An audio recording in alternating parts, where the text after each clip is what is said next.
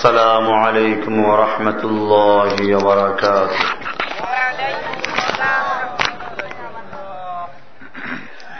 الحمد لله.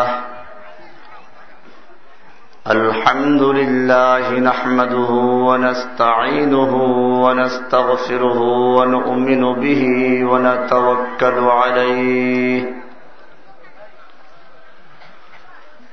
ونعوذ بالله من شرور أنفسنا ومن سيئات أعمالنا. من يهده الله فلا مضل له ومن يضلله فلا هادي له. وأشهد أن لا إله إلا الله وحده لا شريك له.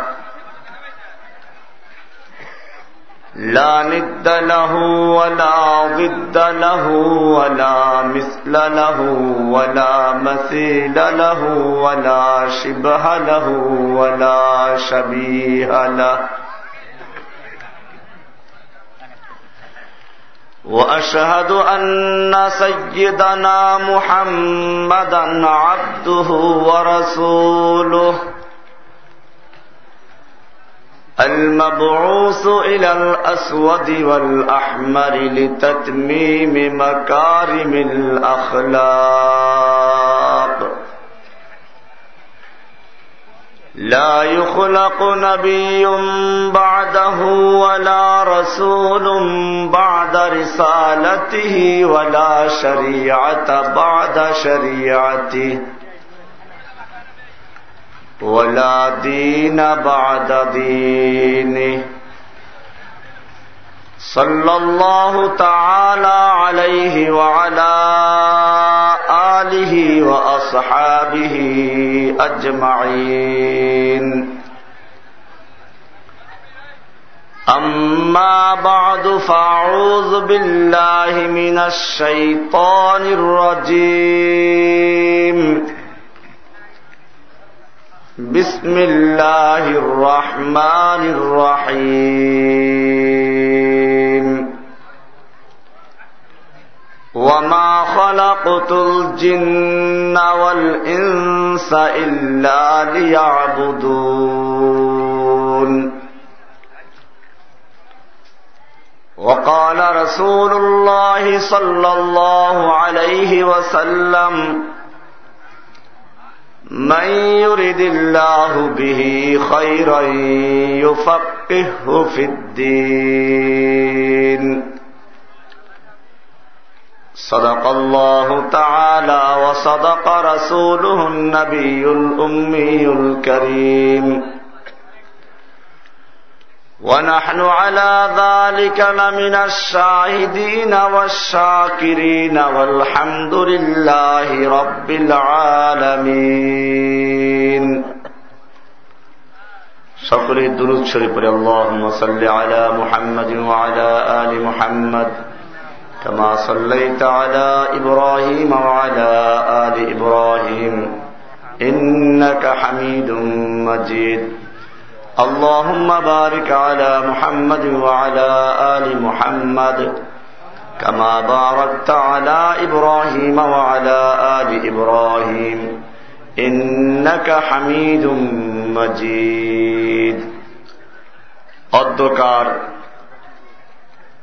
নয় ফেব্রুয়ারি মাটি ভাঙ্গার তারাবুনিয়া এলাকায় আয়োজিত অধ্যকার এই মাহফিলের সম্মানিত সভাপতি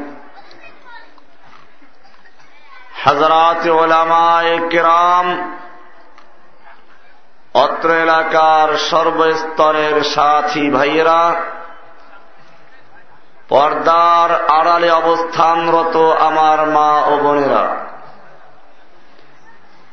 আল্লাহ সুবহানার মহান দরবারে লাখ শুক্রিয়া জ্ঞাপন করছি। যিনি আমাদেরকে কোরআনুল করিমের এই মাহফিলে বসার তৌফিক এনায়েত করেছেন এই জন্য জোরে সরে বলি, আলহামদুলিল্লাহ। আল্লাহ রব্বুল আলমিন যাদেরকে তৌফিক এনায়েত করেন, যাদেরকে ভালোবাসেন, তাদেরকে কেবলমাত্র দিন এলেম এবং কোরআন হাদিসের জ্ঞান অর্জন করার তৌফিক দান করেন। রসুল্লাহ সাল আলিহি ওসাল্লাম এরশাদ করেছেন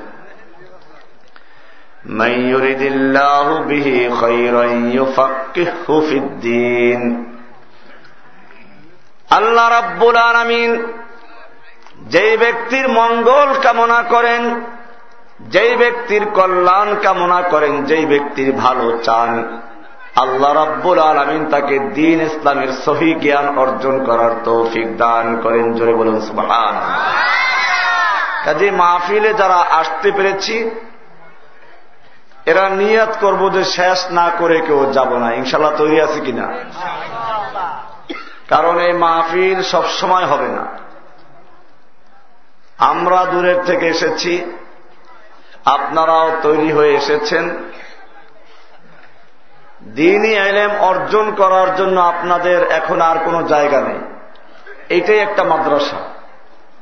এই দুই ঘণ্টা, আড়াই ঘণ্টা, তিন ঘণ্টা যা আলোচনা হবে এটাই আপনাদের জীবনের জন্য একটা পাথেও আমরা আসলে মুসলিম, কিন্তু আমি গত বড় বলেছিলাম যে মুসলিম ঠিকই, কিন্তু ইসলাম অর্থটাও আমরা মুসলমানরা জানি না। গত বছর আমি বলেছিলাম ইসলাম অর্থ কি, মনে আছে না? কি ইসলাম অর্থ কি? না, এটা তো আমি বলি না এটা ভুলে গেছে। ইসলাম অর্থ শান্তি এটা বলে মানুষে আর ইসলাম কায়েম হলে শান্তি প্রতিষ্ঠিত হবে এটাও ঠিক কিন্তু ইসলাম মানি শান্তি না কোরআনুল করিমে আল্লাহ রাব্বুল আলমিন স্পষ্ট করে দিয়েছেন হজরত ইব্রাহিম আলহ সালাতামকে আল্লাহ তালা বললেন আসলিম قال له ربه أسلم قال أسلمت لرب العالمين আল্লাহ রব্বুল আলমিন ইব্রাহিম আলাইহ সালাতামকে বললেন আসলিম আসলিম অর্থ ইসলাম গ্রহণ করো এই ইসলাম গ্রহণ করার মানিটা কি উনি বুঝলেন উনি উত্তর দিলেন আসলাম তুলি রব্বিল আলামিন আমি মহান রব্বুল আলমিনের সামনে এক আল্লাহর সামনে আত্মসমর্পণ করলাম। ইসলাম অর্থ তাহলে কি করা? আত্মসমর্পণ করা। কোন জায়গায় আত্মসমর্পণ করা? খালি মসজিদে। এই আত্মসমর্পণ করে যে তাকে বলে মুসলিম। তাকে বলে কি? ইসলাম অর্থ আত্মসমর্পণ করা। কোন জায়গায়? আল্লাহ আকবর। কোরআনুল করিমে আল্লাহ রাব্বুল আলমিন হাদিসে বলা আছে আসমানি যত কিতাব আল্লাহ রাব্বুল আলমিন দুনিয়াতে নাজিল করেছেন এই সব কিতাবের খোলাসা এবং সারমর্ম হচ্ছে কোরআনুল করিম। আর এই কোরআন শরীফে আল্লাহ রাব্বুল আলমিন যা কিছু নাজিল করেছেন তার সবগুলো আছে একটা সুরার মধ্যে সুরায় ফাতেহার মধ্যে। কোন সুরার মধ্যে? এই জন্য সুরায় ফাতেহা না পড়লে নামাজ হয় না। হাদিসে বলা আছে, লা সলাতা ইল্লা বেফাতেহাতিল কিতাব। সুরায় ফাতেহা বিহীন সালাত আদায় হবে না। ইয়াসিন সুরা সম্পর্কে বলা হয় নাই। আর রহমান সম্পর্কে বলা হয় নাই। অন্য কোন সুরা সম্পর্কে আল্লাহ তালা বলেন নাই। এই সুরাটা না পড়লে নামাজ হবে না। কিন্তু সুরায় ফাতেহা সম্পর্কে বলেছেন, লা কিতাব। সুরায় ফাতেহা বিহীন সালাত আদায় হবে না। এজন্য হানাফি মাজহাবে সুরায় ফাতেহা পড়া ওয়াজিব, আর অন্য মাজহাবে সুরায় ফাতেহা পড়া ফরজ। কারণ হচ্ছে এই, আল্লাহ রাব্বুল আলমিন যত কিছু নাজিল করেছেন, যতগুলো আসমানি কিতাব নাজিল করেছেন সব কিতাবের খোলাসা হল সুরায় ফাতেহা। আর সুরায় ফাতেহার মধ্যে যা কিছু আছে সবগুলোর খোলাসা এবং সবগুলোর মূল কথা হচ্ছে একটা আয়াত ইয়া কানা আবুদু ও ইয়া কানাস্তাইন ইয়া কানা আবুদু আমরা কেবলমাত্র তোমারই গোলামি করি।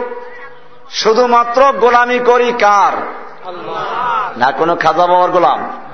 গাজা বাবার গোলাম? ল্যাংটা বাবার গোলাম, আমরা গোলাম, তবে কার গোলাম? ইয়া কানা বুধু আমরা কেবলমাত্র তোমারই গোলামি করি এবং শুধুমাত্র তোমার কাছে সাহায্য চাই। সাহায্য চাবো কার কাছে? না মাজারওয়ালার কাছে। মানুষ ভুল করে, অর্থও জানে না। এই জন্য বলছিলাম যে আমরা সব ক্ষেত্রে গোলামি করব কার? না খালি মস্তিদে গিয়ে। ইয়া কানা আবুদ বলে জানিয়ে দিলাম, ও আমার রব, আমি সব জায়গায় তোমার গোলাম, মসজিদেও তোমার গোলাম, তোমার গোলামি করব, তোমার হুকুম মেনে চলব। সমাজেও তোমার গোলাম, পরিবারেও তোমার গোলাম রাষ্ট্রেও তোমার গোলাম, আদালতেও তোমার গোলাম, ব্যাংকেও কার গোলাম, সংসদ ভবনে কার গোলাম? সব জায়গায় গোলামি করব কার? আর এইরকম ভাবে সব জায়গায় আল্লাহর হুকুম মতো চলা আল্লাহর হুকুম পালন করার নাম হচ্ছে ইসলাম। নাম কি? আর এইরকম যারা সব জায়গায় আল্লাহর হুকুম মানে তাকে বলে মুসলিম। তাকে বলে কি? মূলত আমরা সব জায়গায় গোলাম কার? পানি দেন আল্লাহর গোলাম পানি দিন আল্লাহ রাব্বুল আলমিন বলছেন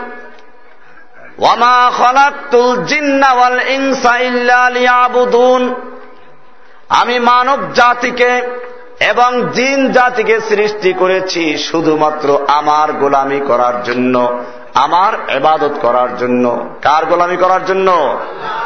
গোলামি কি মন গড়া করব না আল্লাহর হুকুম মতো করব? আল্লাহ আমরা নামাজে দাঁড়িয়ে, নামাজে আমরা ফজর নামাজ পড়ি দুই রাকাত। জহুর পড়লাম ফরজ চার রাকাত, আসর চার রাকাত, এশার নামাজ কয় রাকাত? এখন যদি মাগরিবের নামাজ কেউ চার রাকাত পরে নামাজ হবে? কেন অসুবিধা কি? আল্লাহ আকবর। আল্লাহর হুকুমটা এরকম না, রাসুলের সুন্নাতটা এরকম না। এমনি ভাবে আল্লাহর হুকুম হলো ডান দিকে আগে সালাম ফিরাও, তারপরে বাম দিকে সালাম ফিরাও। এখন যদি কেউ উল্টা বাম দিকে আগে ফিরায়, এটাকে আল্লাহর হুকুম মতো হলো না উল্টো হলো? সব হবে না গুণ হবে? এইরকম ভাবে অমা খলাকুল জিন্নাওয়াল ইনসাইল্লাবুদুন আমি মানব জাতিকে এবং জিন জাতিকে সৃষ্টি করেছি শুধুমাত্র আমার গোলামি করার জন্য, আমার এবাদত করার জন্য। এবাদত কেমনে করব সেই জন্য আল্লাহর পক্ষ থেকে একটা গাইড বুক দরকার। কি দরকার? ও আমার ভাইয়েরা, আল্লাহ রাব্বুর আলমিন চক্ষু দিয়েছেন দেখার জন্য। চোখ দিয়ে কি করি আমরা? কিন্তু চোখ থাকলে কি দেখা যাবে? কইবেন যে কান আসে জন্য না, চোখ ভালো আছে। চোখ দিয়েছেন দেখার জন্য, কিন্তু চোখ থাকলেই দেখা যাবে না। চোখ দিয়ে দেখার জন্য শর্ত হল, চোখের সামনে কোন প্রকারের আলো থাকতে হবে, ঠিক কিনা এখন আলোটা নিভে গেলে আমরা দেখব কিছু। চোখ দিয়েছেন দেখার জন্য, কিন্তু চোখ দিয়ে দেখতে হলে শর্ত হল, চোখের সামনে আলো থাকতে হবে। সূর্যের আলো, রাতের বেলায় চাঁদের আলো, তারকার আলো, মোমবাতির আলো, বিদ্যুতের আলো। কোন প্রকারের আলো যদি তোমার চোখের সামনে না থাকে, তোমার চোখের পাওয়ার যত ভালো হোক না কেন কিছুই দেখা যাবে না, ঠিক কিনা? ঠিক তেমনি ভাবে আল্লাহ রাব্বুল আলমিন মানব জাতিকে আর চক্ষু দিয়েছেন, জ্ঞানের চক্ষু। বিবেক বুদ্ধির চক্ষু, আকল এবং জ্ঞানের চক্ষু, এই চক্ষুটা শুধুমাত্র মানুষকে দান করেছেন, গরু ছাগলকে দেওয়া হয় নাই। এই চক্ষুটা দিয়েছেন ভাইজান আল্লাহকে চিনার জন্য, আল্লাহর জ্ঞান অর্জন করার জন্য, আল্লাহর পরিচয় লাভ করার জন্য। কিন্তু যদি শুধু জ্ঞান থাকে, বড় বিজ্ঞানী, জ্ঞানের চক্ষু আছে ঠিক কিন্তু ভাইজান যত বড় বিজ্ঞানী হোক না কেন যত বড় জ্ঞানী হোক না কেন যদি তার জ্ঞান চোখের সামনেও একটা বিশেষ আলো না জ্বলে ওই বাহ্যিক চক্ষু দিয়ে দেখতে হইলে যেমন আলোর প্রয়োজন জ্ঞান চক্ষু দিয়ে আল্লাহকে চিনতে হইল কিসের দরকার? আলোর দরকার। আলো কি দরকার? ওই আলোটার নাম হচ্ছে কোরআন। আলোটার নাম কি?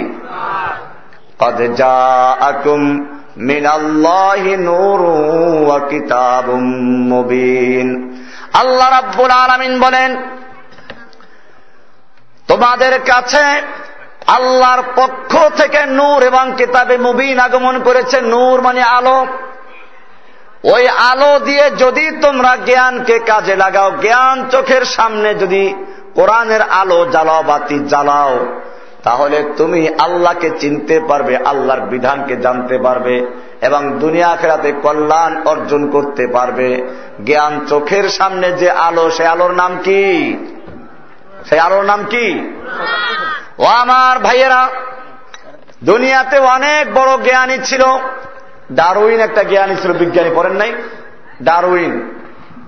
জ্ঞানী ছিল, বিজ্ঞানী ছিল। জ্ঞান ছিল বলেই তো বিজ্ঞানী বলতো।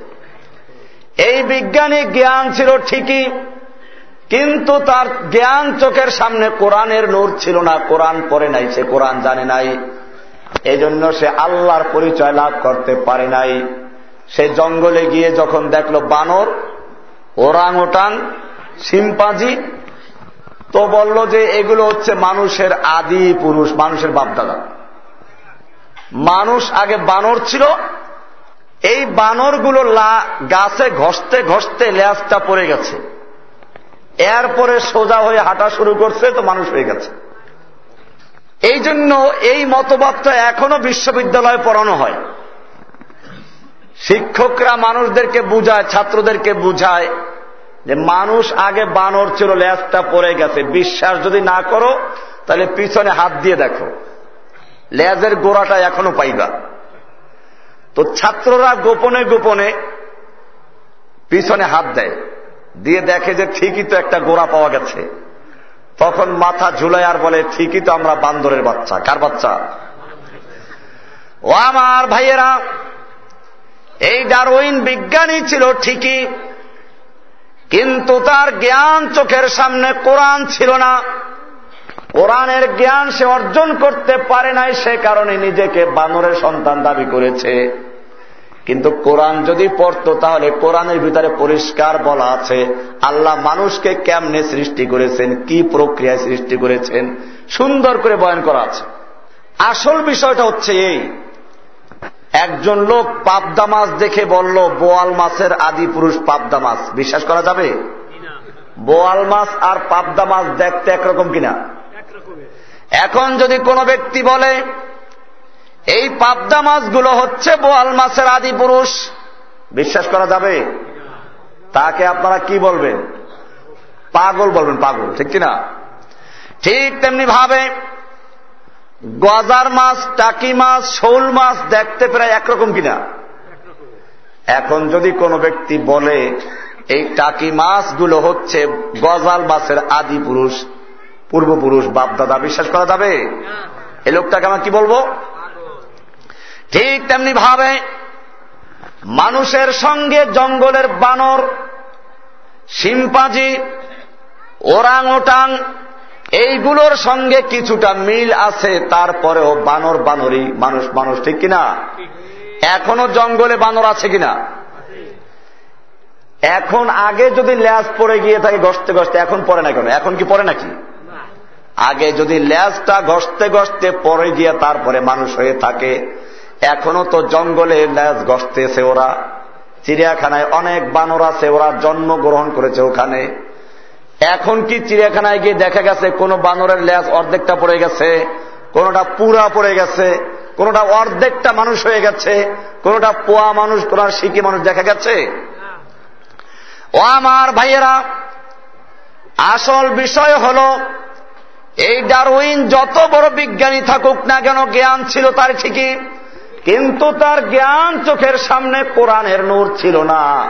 কোরআনের জ্ঞান ছিল না, বিধায় নিজেকে বানরের বাচ্চা বলে দাবি করেছে। অপরদিকে যাদের জ্ঞানের সামনে কোরআনের আলো ছিল, অমুসলিম পর্যন্ত স্বীকার করেছে, যাহা কোরআন, আল্লাহর কালাম। মরিস বুকাইলি একজন খ্রিস্টান এই খ্রিস্টান বেচারা কোরআন গবেষণা করতে শুরু করল। ইংরেজ, ইংরেজিতে অনুবাদ পড়ল। উদ্দেশ্য হল কোরআনের ভুল তালাশ করা। যুগে যুগে লোকেরা কম তালাশ করে না কোরআনের ভুল বের করার জন্য। কারণ কোরআন শুরুতে বলে দিয়েছে এই কিতাবের মধ্যে কোনো সংশয় নেই, সন্দেহ নেই। ডক্টর মরিস বুকাইলি কোরআনের ভুল ধরার জন্য গবেষণা শুরু করল। ইংলিশে অনুবাদ পড়তে শুরু করল, অনুবাদ পড়ল। এর মধ্যে তো ভুল থাকতে পারে। অনুবাদকরা ভুল করে না? বাংলাদেশে যতগুলো বাংলা অনুবাদ কোরআন আছে, প্রত্যেকটার মধ্যে ভুল আছে।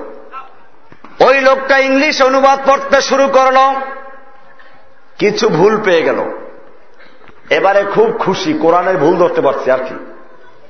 কিন্তু পরে চালাক মানুষ এটাও ডারউইনের মতো বোকা না। চিন্তা করল কোরআনের ভাষা হলো আরবি। আমি পড়াশোনা করেছি ইংলিশে। হতে পারে ইংরেজি অনুবাদ কারও ভুল করতে পারে।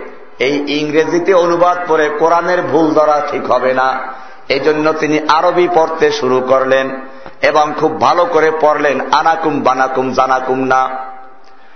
কোরআনুল করিমকে বারবার পড়তে শুরু করলেন। তিনি একটা বইও লিখেছেন। The Quran, Bible and science. বাংলাও আছে তার। কোরআন বিজ্ঞান, কোরআন, বাইবেল, কোরআন বিজ্ঞান। তিনি লিখেছেন, আমি কোরআনুল করিমকে পড়তে শুরু করেছিলাম ভুল ধরার জন্য। এজন্য কোরআনের ভাষা আরবি শিক্ষা করেছি। এরপরে বারবার পড়তে শুরু করলাম। আমি যতবার কোরআন শরীফকে পাঠ করেছি, আমি ততবার কোরআন শরীফের নতুন নতুন বিজ্ঞান সম্পর্কে জানতে পেরেছি। জোরে বলুন আল্লাহ আমি কোরআন শরীফকে পড়া শুরু করেছিলাম ভুল ধরার জন্য। গোটা কোরআন শরীফের শুরু থেকে শেষ পর্যন্ত যতবার পড়েছি, কোরআনুল কারিমের কোনো ভুল ধরার তো সুযোগ হয় নাই। বরং আমার জীবনের পদে পদে, আমার জীবনের বাকে বাকে, আমার জীবনের মোড়ে মোড়ে যতগুলো ভুল ছিল, সমস্ত ভুলগুলো এক এক করে কোরআন শরীফ বরং সংশোধন করে দিয়েছে। জোরে বলুন সুবাহান আমি ভুল ধরতে চাইলাম কোরআনের। কোরআন আমার ভুলগুলো ধরে দিয়েছে। ও আমার ভাইয়েরা, এই কোরআন হচ্ছে আল্লাহর সবচেয়ে বড় মজেজা। আল্লাহ রব্বুল আলমিন এক একজন নবীকে এক একটা মৌজেজা দিয়েছিলেন। দাউদ আলাইসালামের মৌজেজা ছিল, তিনি যখন লোহা ধরতেন, মোমের মতো নরম হয়ে যেত। লোহা দিয়ে তিনি পোশাক তৈরি করতেন, লোহার পোশাক। এমনি ভাবে মুসা আলাইসালামকে আল্লাহ তারা মৌজেদা দিয়েছিলেন। তিনি যখন লাঠি ছাড়তেন, লাঠিটা বড় সাপ হয়ে যেত। ঈসা আলাইসালামের মৌজেজা ছিল তিনি যখন জন্ম অন্ধ লোকের চোখে হাত বুলাইতেন, চোখটা ভালো হয়ে যেত।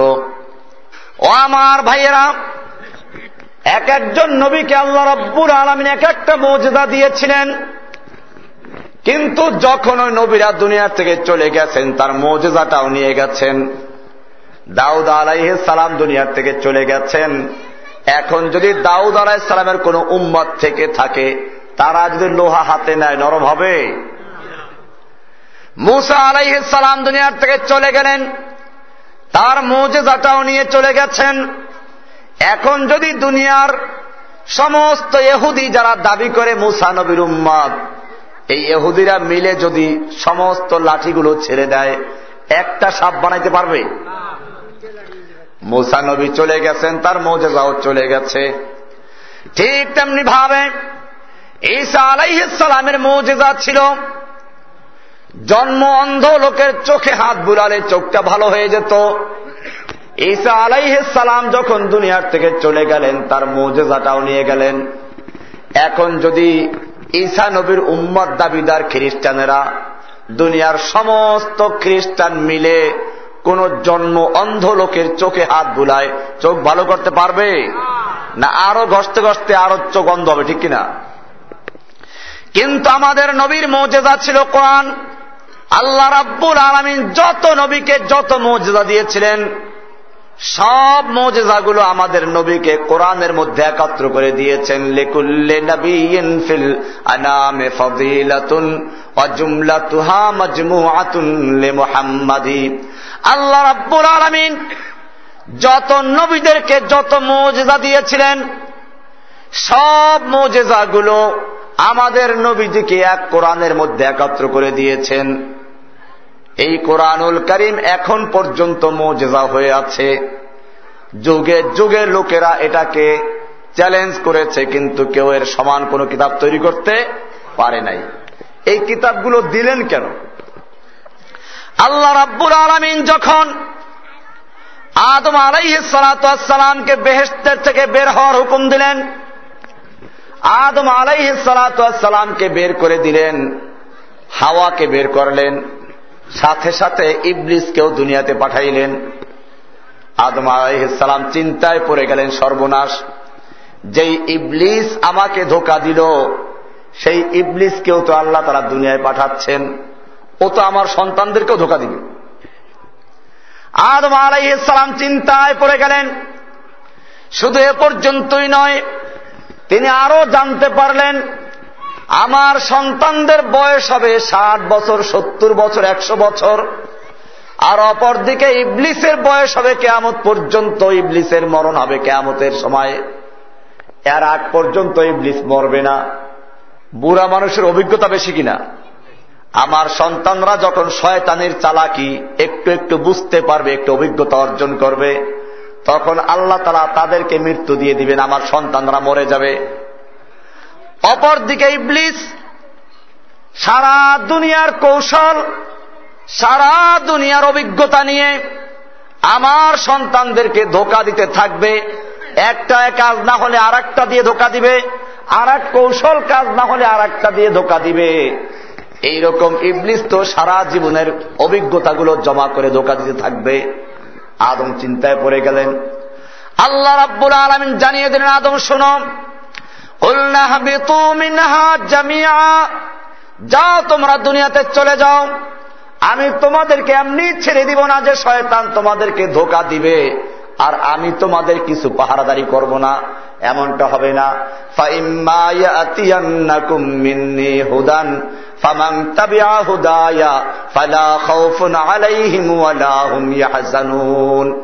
ও আদম, শুনে রেখো আমি তোমাদেরকে এমনি ছেড়ে দিব না, শয়তানের দোকায় তোমরা পড়ে যাবে।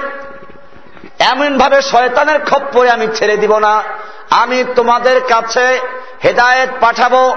আমি তোমার সন্তানদের কাছে নবী পাঠাবো, রসুল পাঠাবো, কিতাব পাঠাবো। হুদান। যারা আমার হেদায়তকে অনুসরণ করবে, আমার কিতাবকে যারা মান্য করবে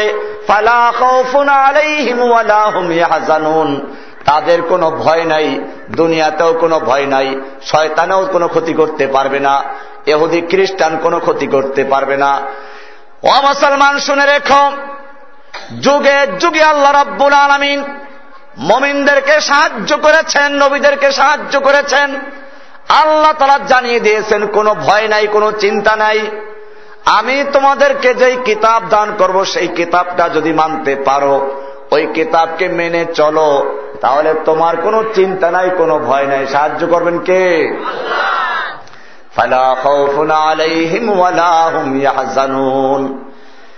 ওই কিতাবগুলো আসতে লাগল। ওই সমস্ত কিতাবের সর্বশেষ কিতাবের নাম কি? কোরআন। এই কোরআন যদি কোন জাতি, কোন মুসলমানরা ঠিক মতো মানত, আল্লাহ তালা বলছেন, ওয়ালা তাহিনু ওয়ালা তাহাজানু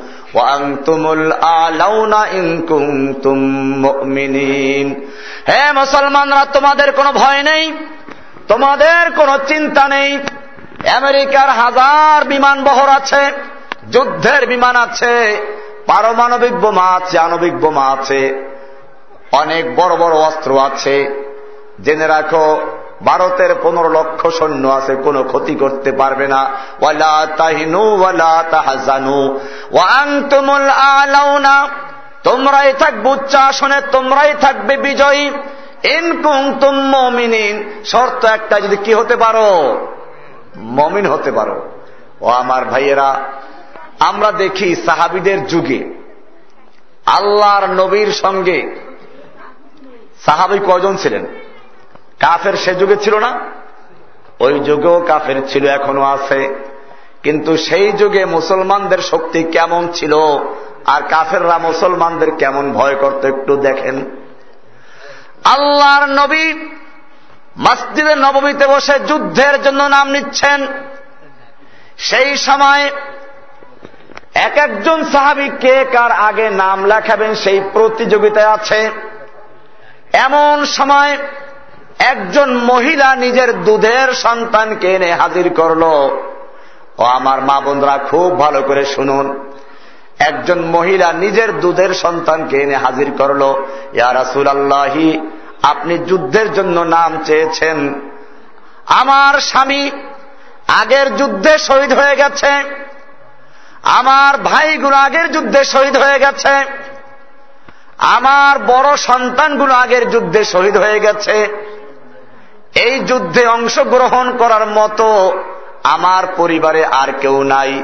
এজন্য আমি আমার দুধের সন্তানটাকে পেশ করেছি।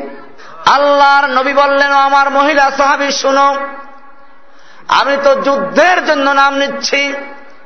আমার এমন লোকের প্রয়োজন যে তীর চালাতে পারবে, তরবারি চালাতে পারবে, ঘোড়ায় বসতে পারবে, উঠে বসতে পারবে, ঢাল ঘুরাতে পারবে। তোমার এই দুধের শিশু তো কোনোটাই করতে পারবে না। আল্লাহর নবীর মহিলা সাহাবি দুই চোখের পানি ছেড়ে দিয়ে বললেন আল্লাহি আমিও জানি আমার এই দুধের শিশু তীর চালাতে পারবে না, তরবারি চালাতে পারবে না, ঢাল ঘুরাতে পারবে না, গোড়ায় বসতে পারবে না, উঠে বসতে পারবে না। আমি তো আমার সন্তানকে এই কাজের জন্য দেই নাই। আমি দান করেছি আমি জানি আমার শিশু তীর চালাতে না পারলেও, তরবারি চালাতে না পারলেও তীর তরবারির আঘাত খেতেও তো পারবে। আপনাকে লক্ষ্য করে যখন দুশ্মনরা তীর নিক্ষেপ করবে, আপনাকে লক্ষ্য করে যখন তরবারি দিয়ে আঘাত করবে, সেই মুহূর্তে আমার সন্তানকে সামনে পেতে ধরবেন, আমার সন্তান টুকরো টুকরো হবে, আপনার দেহ রক্ষা পাবে। আমি সেজন্য দান করেছি, জোরে বলুন সুবাহান আল্লাহ তাহিনু তাহাজানু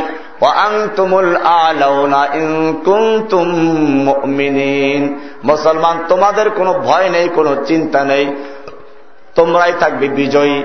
ইনকুম তুম মমিন যদি কি হতে পারো? মমিন হতে পারো। মমিন কাকে বলে? আমরা সকলেই দাবি করি মমিন, ঠিক কিনা? কিন্তু আল্লাহ তারা বলছেন অমিনান্না সিমাইয়া কোলু আমান্না বিল্লাহি আল্লাহ বলেন সুরায় বাকারার আট নম্বর আয়াত। একেবারে শুরুর দিক আল্লাহ বলছেন মানুষের মধ্যে অনেক মানুষ আছে এরকম যারা বলে আমি আল্লাহকে বিশ্বাস করি, পরকালে বিশ্বাস করি। আমি মমিন। আল্লাহ বলছেন না, এরা মমিন না। এরা কি না? এরা মমিন নয়। এরা তাহলে কি? এরা মুনাফিক। এরা কি? মূলত সুরায় বাকারার প্রথম পাঁচটা আয়াত মমিনদের সম্পর্কে। কাদের সম্পর্কে?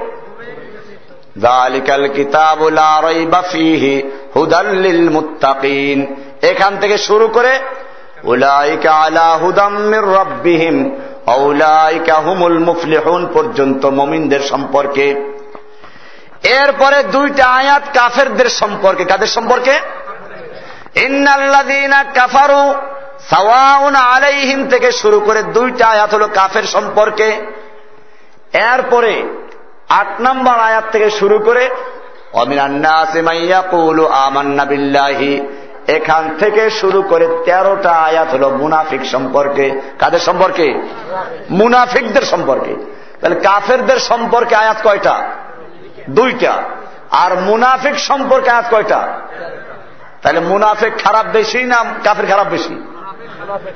কোরআন শরীফে একটা সুরা আছে মুনাফিকুন আর একটা সুরা আছে কাফেরুন। সুরায় কাফেরুন আপনারা সবাই জানেন। কলিয়া ইহাল কাফেরুন, দুই লাইনের সুরা।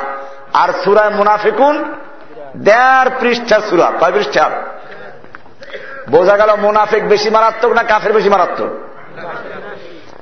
আল্লাহ রাব্বুর আলমী সেজন্যই বলছেন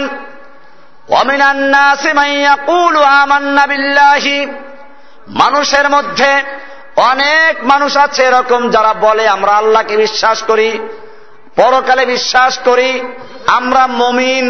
আল্লাহ রাব্বুল আলমিন বলছেন, ওয়ামা হুম্বে মিনিন না না, খবরদার ওইগুলো মমিন না। ওরা মুনাফিক। ওরা কি? মুনাফিক। আল্লাহকে বিশ্বাস করতে হলে আমি এই দিকে বিস্তারিত আলোচনা করব না, জরুরি আলোচনা শেষে আছে। আল্লাহকে বিশ্বাস করতে হলে চারটা জিনিসকে মানতে হয়। কয়টা জিনিস? এক নাম্বার হল, আল্লাহ তালার অস্তিত্ব, আল্লাহ আছেন, বিশ্বাস করা। দুনিয়াতে এখনও কিছু লোক আছে যারা বলে, আল্লাহ খোদা নাই। দুই নাম্বার হল, সেই আল্লাহ আছেন, তিনি এক ও একক। তিনি কি? এটা মানতে হবে। তিন নাম্বার হল, আল্লাহর হুকুমগুলো মানা। চার নাম্বার হল, নিষেধগুলোকে পরিহার করা। কয়টা জিনিস? একটু ইঙ্গিত দিয়ে তারপরে মূল আলোচনায় আসব। আল্লাহ রব্বুল আলমিন আছেন। তিনি আমাদের রব। তিনি সৃষ্টিকর্তা, পালনকর্তা, রক্ষাকর্তা। আল্লাহ রাব্বুল আলমিন এই মানব জাতিকে সৃষ্টি করার পরে রুহু জগতে আদম আলাইসালামের পিঠের থেকে আদমের সন্তানগুলোকে বের করলেন। এরপরে তার পিঠের থেকে তাদের সন্তানগুলোকে কেমত পর্যন্ত যত রুহু দুনিয়াতে আগমন করবে, সমস্ত রুহুগুলোকে একত্র করে আল্লাহ রাব্বুল আলমিন একটা অঙ্গীকার আদায় করলেন। কলা আলাস্তুবি রব্বিকুম আমি তোমাদের রব নই কি? প্রশ্ন করলেন, আমি তোমাদের রব নই কি? সমস্ত মানুষের কাছে প্রশ্ন করলেন, সমস্ত মানুষেরা স্বীকার করল, কোরআন বলছে, কলু বালা অবশ্যই আপনি আমাদের রব, আপনি আমাদের দুনিয়াতে আসার আগে রবের কথা বলা হলো। দুনিয়াতে আসার পরে আমরা ইমানের পরে সবচেয়ে বড় এবাদত কি? নামাজ। নামাজ দাঁড়িয়ে বলি আলহামদুলিল্লাহ রব্বিল আলামিন। রবের কথা, কার কথা? আবার রুকুতে গিয়ে বলি, সুবহান রব্বিয়াল আজিম রুকুর থেকে সোজা দাঁড়িয়ে বলি, রব্বানা লাকাল হামদ। আবার সেজদায় গিয়ে বলি, সুবহান রব্বিয়াল আলা। আবার দুনিয়ার থেকে যখন আখেরাতের সফর শুরু হবে, আখেরাতের সফরের প্রথম ঘাটির নাম কবর, প্রথম ঘাটির নাম কি? এই কবরে গেলে তিনটা প্রশ্ন হবে। তার প্রথম প্রশ্ন কি হবে? মান? রব্বুকা।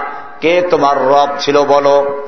ভাইয়েরা আমার দুনিয়াতে আসার আগেও আমরা স্বীকার করলাম আমাদের রবকে দুনিয়াতে আসে নামাজে দাঁড়িয়ে আলহামদুলিল্লাহ রব্বিল আলমিন রুকতে গিয়ে রব সেজদায় গিয়ে রব। আবার কবরে গেলে প্রথম প্রশ্ন কি? রব। এই রবকে চেনা দরকার আছে কিনা? আল্লাহ রব্বুল আলমিন পরিষ্কার জানিয়ে দিয়েছেন হজরতে মৌসা আলাইসালামকে যখন ফেরাউনের কাছে পাঠাইলেন, ফেরাউনকে দাওয়াত দাও রবের প্রতি ইমান আনার জন্য, ফেরাউন বলল, আমি তো তোমার রব, তুমি আবার কোন রবের দাওয়াত দাও? আল্লাহ রব্বুল আলমিন সেই সময় মুসা আলাইহ সালাতামকে শিখিয়ে দিলেন রবের পরিচয়। আমাদেরকেও জানিয়ে দিলেন সুরায় তহার পঞ্চাশ নম্বর আয়াতে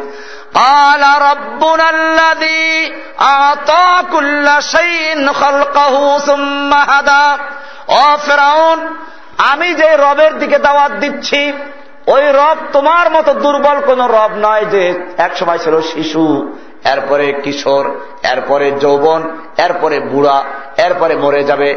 পায়খানা করলে পরে কি হয়ে যায়? দুর্বল হয়ে যায়। ঘুমাইলে পরে খবর থাকে না। আমি যে রবের দাওয়াত দিচ্ছি, শোনো।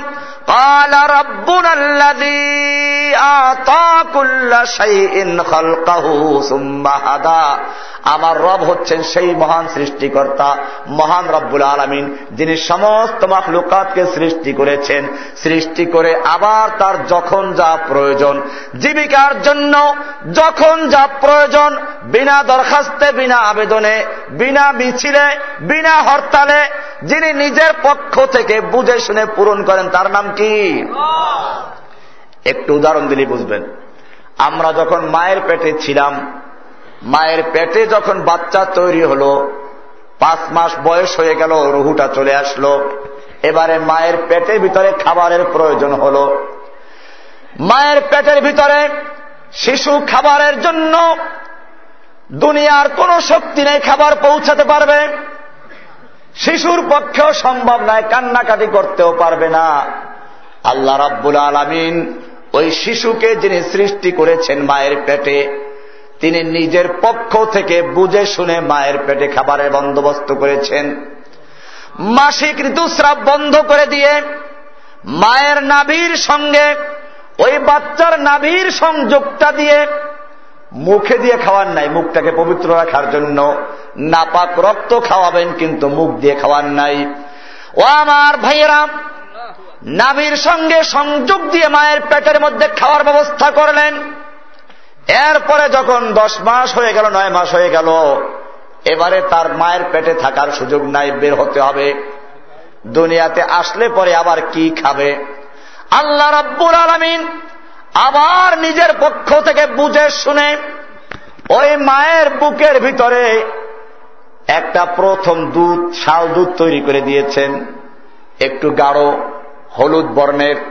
আগের যুগের গ্রামের অশিক্ষিত মেয়ে লোকেরা মনে করত কি, এই শাল দুধ খাইলে ধনুষ্টঙ্কর হয় এই জন্য চিপে ফেলে দিত। বর্তমান যুগের সমস্ত ডাক্তার সমস্ত চিকিৎসা বিজ্ঞানী ঐক্যমত হয়েছেন। মায়ের বুকের প্রথম যে দুধটা, শাল দুধ, এটা আল্লাহ রাব্বুল আলমিন ধনুষ্টঙ্কার হওয়ার জন্য তৈরি করেন নাই। বরং বাচ্চা যখন ভূমিষ্ঠ হবে, বাচ্চা ভূমিষ্ঠ হলে পরে দুনিয়াতে আসার পরে খাবারের প্রয়োজন হবে, পানির প্রয়োজন হবে। আবার বিভিন্ন রোগ জীবাণুর থেকে বাঁচার জন্য ঔষধের প্রয়োজন হবে। দুনিয়ার চিকিৎসা বিজ্ঞানীরা বলেছেন মায়ের বুকের প্রথম দুধ শাল দুধ এটা একদিকে খাবারের কাজ করে আর একদিকে পানির কাজ করে আর একদিকে বাচ্চা দুনিয়াতে ভূমিষ্ঠ হওয়ার পরে যত রকমের রোগ জীবাণুর আক্রমণ হতে পারে সমস্ত রোগ জীবাণুর প্রতিষেধক হিসাবে এই শাল দুধকে তৈরি করে দিয়েছেন। জোরে বলুন সুহান আল্লাহ।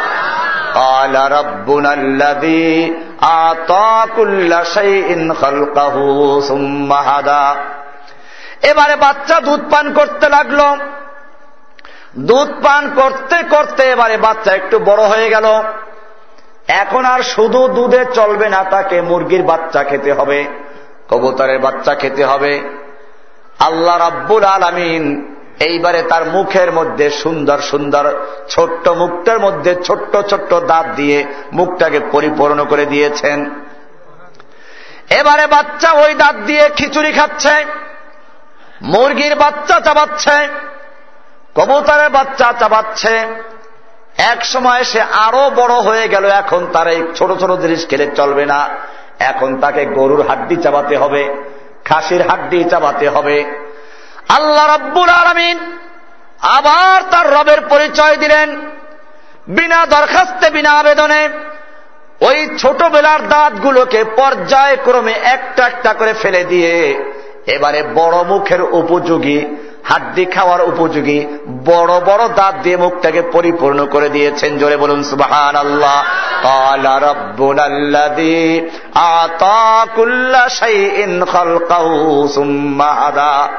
শুধু এ পর্যন্তই নয়, আপনি বলবেন ডিমের ভিতরও বাচ্চা হয়। ওই ডিমের ভিতরে বাচ্চা যখন তৈরি হয়ে গেল, রুহু চলে আসলো, তার খাবারের প্রয়োজন হয়। ওইখানে তো মায়ের নাবির সঙ্গে সংযোগ দেওয়ার কোনো ব্যবস্থা নাই, ঠিক কিনা? ওই ডিমের ভিতরের বাচ্চা খাবার থেকে পাবে? আল্লাহ রব্বুর আলমিন, যিনি ওই ডিমের ভিতরে বাচ্চা তৈরি করেছেন, তিনি সবকিছু জানেন।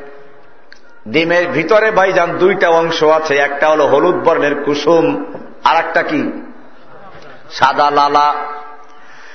বিজ্ঞানীরা আবিষ্কার করেছেন, হলুদ অংশ দিয়ে বাচ্চা তৈরি হয়। ডিমের ভিতরে যখন বাচ্চা তৈরি হয়ে গেল, বাচ্চার বডি তৈরি হলো, রুহু তৈরি হলো। ওই বাচ্চার খাবারের প্রয়োজন, খাবার থেকে পাবে? কোন রকম দুনিয়ার কোন সরকারের ব্যবস্থা নাই, ডিমের ভিতরে বাচ্চার জন্য খাবার সরবরাহ করার, বাচ্চার পক্ষেও সম্ভব না কান্নাকাটি করার। আল্লাহ রাব্বুল আলমিন নিজের পক্ষ থেকে বুঝে শুনে ওই ডিমের ভিতরের বাচ্চার খাবারের জন্য সাদা লালাটাকে আগের থেকেই তৈরি করে রেখেছেন। জোরে বলুন সুবাহান আল্লাহ কালা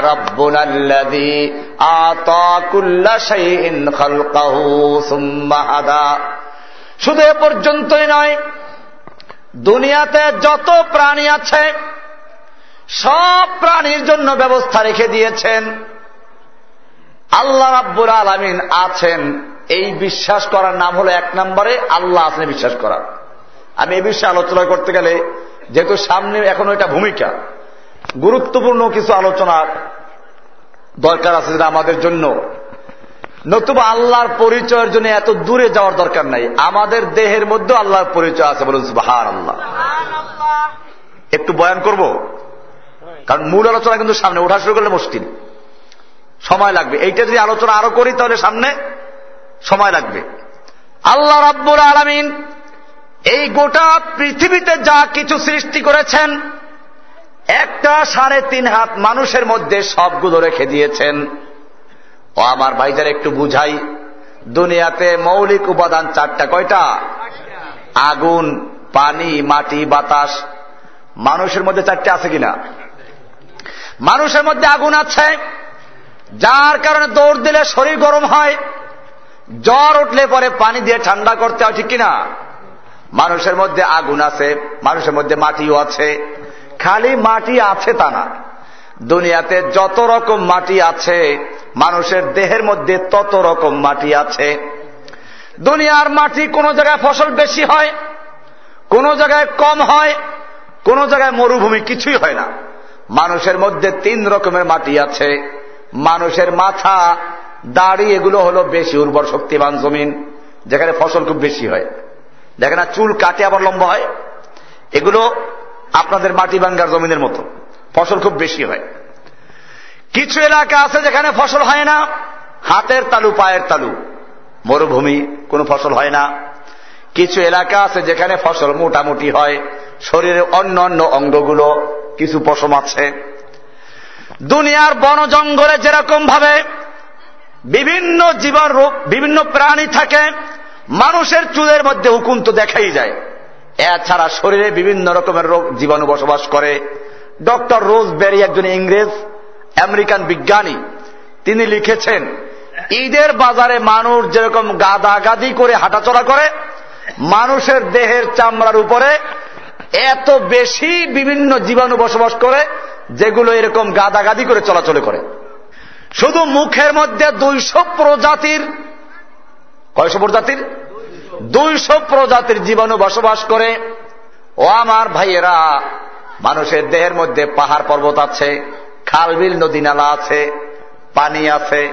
পানিও দুনিয়াতে যত রকম সবগুলো আছে। দুনিয়ার পানি, সাগরের পানি, লবণ পানি, পুকুরের পানি, মিষ্টির পানি, আবার ডোবার পানি, নষ্ট পানি। মানুষের দেহের মধ্যে জিহিবার গোড়ার থেকে পানি আসে মিষ্টি পানি। চোখের পানি, ঘামের পানি, লবণ পানি, আবার যখন মানুষ পেশাব করে নষ্ট পানি, পিত্তের পানি, তিতা পানি, নদীতে যেমন ঝড় তুফান হয়, এখানে ঝড় তুফানও হয়। নাকের ভিতরে ধুলা বালুকের হাঁচি আসে না? বিজ্ঞানীরা বলেছেন, এই যে বরগুনাতে সিডর হল সিডারের গতি ছিল দেড়শো থেকে দুইশো কিলোমিটার বেগে। আর মানুষের হাতির সঙ্গে যে বাতাস বের হয়, এর গতি হল দুইশো থেকে আড়াইশো কিলোমিটার বেগে জোরে বলুন এমনি ভাবে কবরস্থানও আছে এখানে। এই যে পোকামাকড়গুলো আছে শরীরে, মরা গেলে শরীরের ভিতরে ঢুকে থাকে। চন্দ্র, সূর্য, গ্রহ, নক্ষত্র সবই আছে। কি বুঝতে চাচ্ছি? আল্লাহ রাব্বুল আলমিন বলেন, এই গোটা পৃথিবীতে যা কিছু আছে, সবগুলো যখন তোমার দেহের মধ্যে আছে এবারে তুমি নিজের থেকে তোমার পরিচয় বের করো, আল্লাহর পরিচয় বের করো। এই তোমার এই ক্ষুদ্র পৃথিবী, তোমার এই বডিটাকে পরিচালনা করার জন্য কেউ আছে কিনা? দুনিয়ার সমস্ত মানুষ, সমস্ত বিজ্ঞানী একমত, এই ক্ষুদ্র পৃথিবী, এই দেহটাকে চালাবার জন্য একটা পরিচালক আছে, রুহু আছে।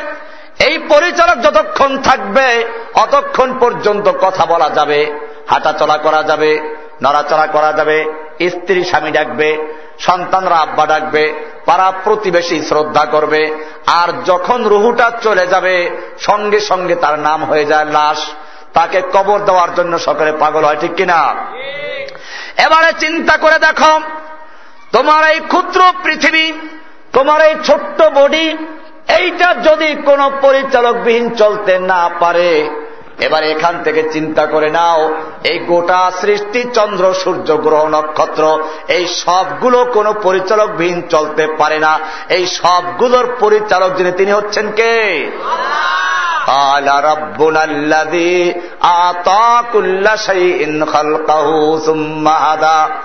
এবারে বলবেন যে, ভাইজান, আল্লাহ কয়জন আল্লাহ রাব্বুল আলমিন বলেন, তুমি নিজের মধ্যে চিন্তা করে দেখো আল্লাহ কয়জন। এইখানেই মূল পার্থক্য। নতুবা হিন্দুরা বিশ্বাস করে একজন আছে। হিন্দুরা মূর্তি পুজো করে কাকে পাওয়ার জন্য?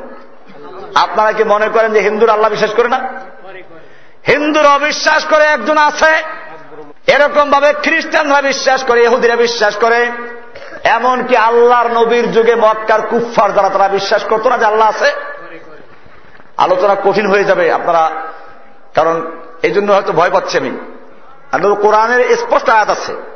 আপনারা একটু ধৈর্য ধরবেন, বসবেন, কারণ কঠিন হলেও আলোচনাগুলো শোনার দরকার আছে, অনেক ভ্রান্তি আছে।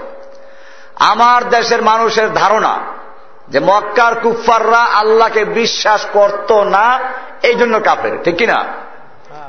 আমি প্রমাণ করে দেখাবো যে না, মক্কার কুফাররাও আল্লাহ বিশ্বাস করত, এই জন্য কাফের না। বরং অন্য একটা কারণ আছে সেইটা বোঝা দরকার আছে। আল্লাহ রাব্বুল আলমিন বলেন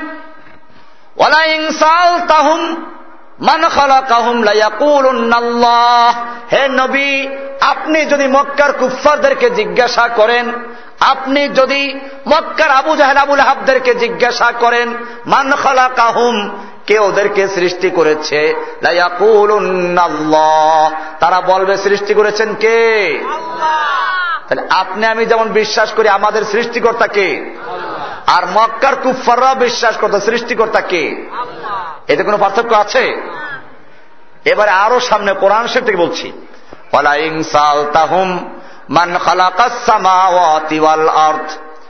হে নবী, আপনি যদি মক্কার কুফারদেরকে জিজ্ঞাসা করেন, আবু জাহেল আবুল আহাবদেরকে জিজ্ঞাসা করেন, মান খালাকাল আর্থ কে সৃষ্টি করেছে আসমান এবং জমিন? অসাখারাল কামার। এবং কে তোমাদের জন্য নিয়ন্ত্রণ করে চন্দ্র এবং সূর্যকে? তারা বলবে সবকিছু করে কে? তাহলে আপনি আমি যেমন বিশ্বাস করি আসমানের মালিক কে? জমিনের মালিক কে? চন্দ্র সূর্যের মালিক কে? মক্কার কুফাররা বিশ্বাস করত কাকে? এরপরে আল্লাহ তালা বলছেন হে নবী আপনি যদি মক্কার কুফারদেরকে জিজ্ঞাসা করেন কে আসমান থেকে পানি বর্ষণ করে অতপর সেই পানির মাধ্যমে মৃত্যু জমিনকে শুকিয়ে যাওয়া জমিনকে মরা জমিনকে আবার জাতা করে কে? জীবিত করে ফসল উৎপন্ন করে কে? তারা বলবে করে কে? তাহলে আপনি আমি যেমন বিশ্বাস করি বৃষ্টি দেওয়ার মালিক আল্লাহ ফসল দেওয়ার মালিক আল্লাহ মক্কার কুফাররাও বিশ্বাস করতো কাকে? এবারে বলবেন আমি আরও স্পষ্ট দলিল পেশ করি। আমাদের নবীজের আব্বার নাম কি? আবদুল্লাহ আবদুল্লাহ মানে কি? আল্লাহর গোলাম। তাহলে আল্লাহকে যদি নাম আনতো নিজের ছেলের নাম কেউ আবদুল্লাহ রাখে? স্পষ্ট দলিল। এমনি ভাবে এহুদি খ্রিস্টানরা বিশ্বাস করে আল্লাহ আছে আল্লাহ রাব্বুল আলমিন বলছেন, ওয়াকালাতিল নাহনু আবনাউল্লাহি ওয়া আল্লাহ রাব্বুল আলামিন বলেন এহুদি খ্রিস্টানরা বলে, আমরা হচ্ছি আল্লাহর সন্তান এবং আল্লাহর নাতিপুতি। আল্লাহর কি? এহুদি খ্রিস্টানরা নিজেদেরকে কি দাবি করে? আল্লাহর সন্তান, আল্লাহর নাতিপুতি। আপনাউন আলেমরা বুঝবেন এবনুনের বহু বচন। মানে সন্তান, নাতিপুতি একসাথে বলে আপনা কি বলে? তাহলে এহুদি খ্রিস্টানরা নিজেদেরকে দাবি করে, আমরা আল্লাহর সন্তান, আল্লাহর নাতিপুতি। আল্লাহ বিশ্বাস না করলে নিজেদেরকে আল্লাহর নাতিপুতি দাবি করতে পারে। এখন বলবেন যে, ভাইজান, হিন্দুরা বিশ্বাস করে আল্লাহ আছে, ওরা তো মূর্তি পূজা করে, আমরা তো মূর্তি পূজা করি না। তুমি হিন্দুদেরকে জিজ্ঞেস করো, আল্লাহ তারা বলছেন, মক্কার কুফাররা মূর্তি পূজা করত। ওরা মূর্তি পূজা করত আল্লাহকে পাওয়ার জন্য। কাকে পাওয়ার জন্য? কোরআন বলছে না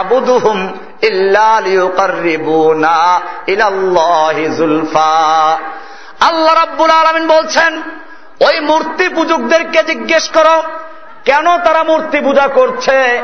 আল্লাহ বলছেন, ওরা বলবে যে, আমরা মূর্তিগুলোর পূজা করছি। এই মূর্তিগুলো আমাদেরকে আল্লাহ পর্যন্ত পৌঁছাইয়া দিবে, ভায়া মাধ্যম হইয়া কাজ করবে। এই ভায়া মাধ্যম হিসাবে পূজা করি। এই কারণে ওরা মুশরেক। এই কারণে কি? তাহলে হিন্দুদের সঙ্গে আমাদের পার্থক্য কোথায়? আল্লাহ আকবার, এটা ক্লিয়ার হতে হবে। ও আমার ভাইয়েরা, আল্লাহর নবী যখন নবুয়াদ প্রাপ্ত হলেন, আল্লাহর নবী দীর্ঘ তিন বছর পর্যন্ত গোপনে দাওয়াত দিলেন। এরপরে আল্লাহর পক্ষ থেকে হুকুম চলে আসলো, ফাসদা বিমা তোমার। হে নবী, আপনি আল্লাহর পক্ষ থেকে যা আদিষ্ট হয়েছেন, আল্লাহ আপনাকে যা আদেশ করেছেন, সেইগুলো স্পষ্টভাবে প্রকাশ্যে আপনি দাওয়াত দেওয়া শুরু করেন। প্রকাশ্যে বলুন, গোপনে আর চলবে না। আল্লাহর নবী আরবের নিয়ম অনুযায়ী সকালবেলা গিয়ে পাহাড়ে উঠলেন, সাফা পাহাড়ে। আরবের নিয়ম ছিল, কোন গুরুত্বপূর্ণ কথা বলতে হলে সকালবেলা গিয়ে পাহাড়ে উঠে ঘোষণা করত, ইয়া সাবাহা। তো ওরা মনে করত, নিশ্চয় বড় কোনো বিপদ আছে। আল্লাহর নবী সকালবেলা গিয়ে পাহাড়ে উঠলেন, ডাক দিলেন, ইয়া সাবাহা, মক্কার সমস্ত নেতারা হাজির হয়ে গেল। এমনকি যেই লোকটা হাজির হতে পারে নাই, সে আর পয়সা দিয়ে পাঠাইল যে দেখো কি বলে, কারণ এমনি সকালবেলার আওয়াজ। আবার আওয়াজটা করেছে মোহাম্মদ কে? সাল্লাম মোহাম্মদ যে কখনো মিথ্যা কথা বলে না, প্রতারণা করে না, ধোকা দেয় না, উপহাস করে না, মজাক করে না। দেখো কি বলতে চাই গিয়ে শুনে আসো। সব নেতারা হাজির হয়ে গেল। এবারে আল্লাহর নবী সাল্লাম বললেন, ও আমার নেতারা, ও মক্কার চাচারা, আমি যদি তোমাদেরকে বলি এই পাহাড়ের অপর প্রান্তে তোমাদের শত্রু বাহিনী রয়েছে। যে কোনো মুহূর্তে তোমাদেরকে হামলা করে তসনাস করে ফেলবে। তোমরা বিশ্বাস করবে কিনা? সব নেতারা বলল, অবশ্যই বিশ্বাস করব। কারণ মা জার্রাব না কা ইল্লা সাদেকান, আমরা তোমার থেকে কখনো মিথ্যা কথা শুনি নাই। তুমি কখনো প্রতারণা করো না, ধোকা দাও না, মিথ্যা বলো না। আমরা তোমার কথা বিশ্বাস করব, বলো তুমি কি বলতে চাও? এবারে আল্লাহর নবী বললেন, ও আমার মক্কার নেতারা, ও আমার চাচা দনেরা, শোনো লাউকুল তুম কালেমাতান ওয়াহিদাতান, যদি তোমরা একটা কথা বিশ্বাস করো, একটা কথা মানতে পারো। কয়টা কথা? তামলিকুনা বিহাল আরব, তাহলে গোটা আরব দেশের তোমরা মালিক হয়ে যাবে। আজম অনারব বিশ্ব তোমাদের সব তোমাদের ধর্ম গ্রহণ করবে। একটা কথা যদি মানতে পারো আবু জাহালরা খুশি। একটা কথা মানতে পারলে গোটা দুনিয়ার নেতা হওয়া যাবে। এবারে সবাই বলল, বলো তাড়াতাড়ি সেই কথাটা কি? আল্লাহর নবী এবারে বললেন, শুনো, সেই কথাটা হচ্ছে ইলাহা লা ইলাহা কোন নতুন কথা নাই পুরান কথা। সঙ্গে সঙ্গে কুফাররা বিরুদ্ধে চলে গেল। এক মুহূর্ত আগে সমস্ত নেতারা নবীর পক্ষে ছিল। আর এই লাইলাহার দাওয়াত দেওয়ার সঙ্গে সঙ্গে সব বিরুদ্ধে চলে গেল। এইখানেই পার্থক্য আমাদের সঙ্গে, হিন্দুদের সঙ্গে। এইখানেই পার্থক্য আমাদের সঙ্গে, আর অন্য ধর্মের সঙ্গে। ও আমার ভাইয়েরা, ওরা আল্লাহ কেউ মানে দেবদেবী কেউ মানে ঠিক কিনা? আল্লাহ কেউ মানে মূর্তির পূজাও করে আল্লাহর কাছেও প্রার্থনা করে, মূর্তিকে ভায়া মাধ্যম মানে। আর মুসলিমরা বলে, না ইয়া কানা বুধু ও ইয়া কানাস্তাইন আমরা কেবলমাত্র এক আল্লাহর ইবাদত করব এবং তার কাছে সাহায্য চাবো। শুধু ইবাদত করব কার কাছে? আল্লাহ তারা বলছেন, কোন ভায়া নাই, কোন মাধ্যম নাই। ইয়া কানা বুধু ডাইরেক্ট ইবাদত করতে হবে। এখন হিন্দুদের মধ্যেও কিছু লোক বেদাত করল, আমি দেখেছি, আমি ইন্ডিয়াতে পড়াশোনা করেছি দেওয়াবন্ধে পড়াশোনা করেছি, ইন্ডিয়ার ওই ইউপি অঞ্চলে আমি যে অঞ্চলে পড়াশোনা করেছি, সেখানে মূর্তি পূজা নাই। মূর্তি পূজা আছে এই বাঙ্গাল এলাকায়, কলকাতা। এই বাঙ্গালিরাই দিল্লিতে গিয়ে মূর্তি পূজা আবিষ্কার করেছে। হিন্দু ধর্মের বড় বড় আলেম যারা, ওরা বলছে তোমাদের ধর্মে যেমন অনেক বেদাত আছে, আমাদের ধর্মের মধ্যে মূর্তি পুজোর একটা বেদাত। ও আমার ভাইয়েরা মুসলিমদের বিশ্বাস হল ইলাহা ইল্লাল্লাহ। আল্লাহ ছাড়া কোন ইলাহা নাই। কিন্তু এখন মুসলমানদের মধ্যেও শিরিক ঢুকছে। হিন্দুরা যেমন মূর্তি পূজা করে ভায়া মাধ্যম বানাবার জন্য আমার দেশের পীর সাহেবেরাও বানাইল যে ভায়া মাধ্যম হলো পীর সাহেব, আল্লাহকে পীর ছাড়া পাওয়া যাবে না। এবাদত করতে গেলে পীরের দিকে আবার কলম মতবাজ্য করতে হয়। অনেকে লেখছে, আমি এগুলো ইনশাল্লাহ শেষে শোনাবো। একটু ইঙ্গিত দিয়ে রাখি। এগুলো বিস্তারিত আলোচনা হবে শেষের দিকে। একটু দেখাই। এখানে একটা বইতে লেখছে পীরের বই। বাংলাদেশের নাম করা পীরের নাম বলব না। এই বইতে লেখছে, বান্দা অসংখ্য গুণা করার ফলে আল্লাহ পাক তাহাকে কবুল করিতে চান না। কি লেখছে?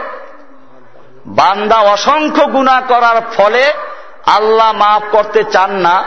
পীর সাহেব আল্লাহ পাকের দরবারে অনুনয় বিনয় করিয়া ওই বান্দার জন্য দোয়া করিবেন, যাহাতে তিনি কবুল করিয়ে নেন। অমুসলমান আল্লাহ বললেন ইয়া কানা আবুদু আমার কাছে ডাইরেক্ট চাও। আল্লাহ বলছেন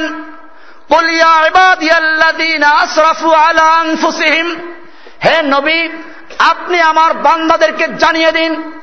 ওই সমস্ত বান্দাদেরকে জানিয়ে দিন। যারা নিজের উপরে জুলুম করেছে, অত্যাচার করেছে গুণা করেছে, পাপ করেছে, যত বড় পাপ করো, মৃত্যুর আগ পর্যন্ত দরজা খোলা আছে। লা তাপনা রহমাতিল্লাহ। আমি আল্লাহর রহমাত থেকে নৈরাশ হইও না। আল্লাহ রাব্বুল আলামিন জীবনের সমস্ত গুনাহ ক্ষমা করে দিবেন।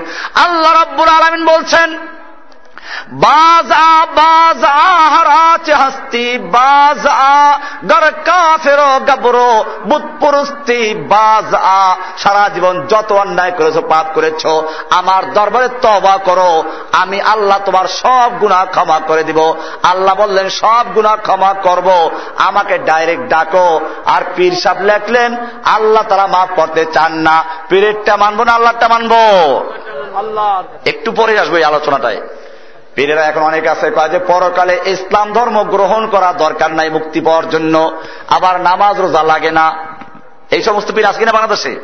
আমার কাছে বই আছে, বই পড়িয়ে শোনো আপনাদের ইনশাল্লাহ একেবারে পীর শব্দের ডাইরেক্ট বই। কয়েক পীরের বই আছে, আর সাথে সবগুলো তো আনা সম্ভব না। দেখাবো এখানে। এক পীরে লেখছে, আল্লাহর অলি হয়ে গেলে নামাজ রোজা লাগে না, বরং নামাজ রোজা করলে পরে কাপড় হয়ে যাবে। কি হয়ে যাবে? লেখছে বইতে পড়ে শোনাবো ইনশাল্লাহ ও আমার ভাইয়েরা, মুসলিমদের মধ্যে আর অন্য ধর্মের মধ্যে পার্থক্য হচ্ছে লাইলাহা ইল্লাল্লাহ। লাইলাহা মানে বর্জন, ইল্লাল্লাহ মানে গ্রহণ। লাইলাহার মাধ্যমে সব গায়ের উল্লাহকে উৎখাত করে।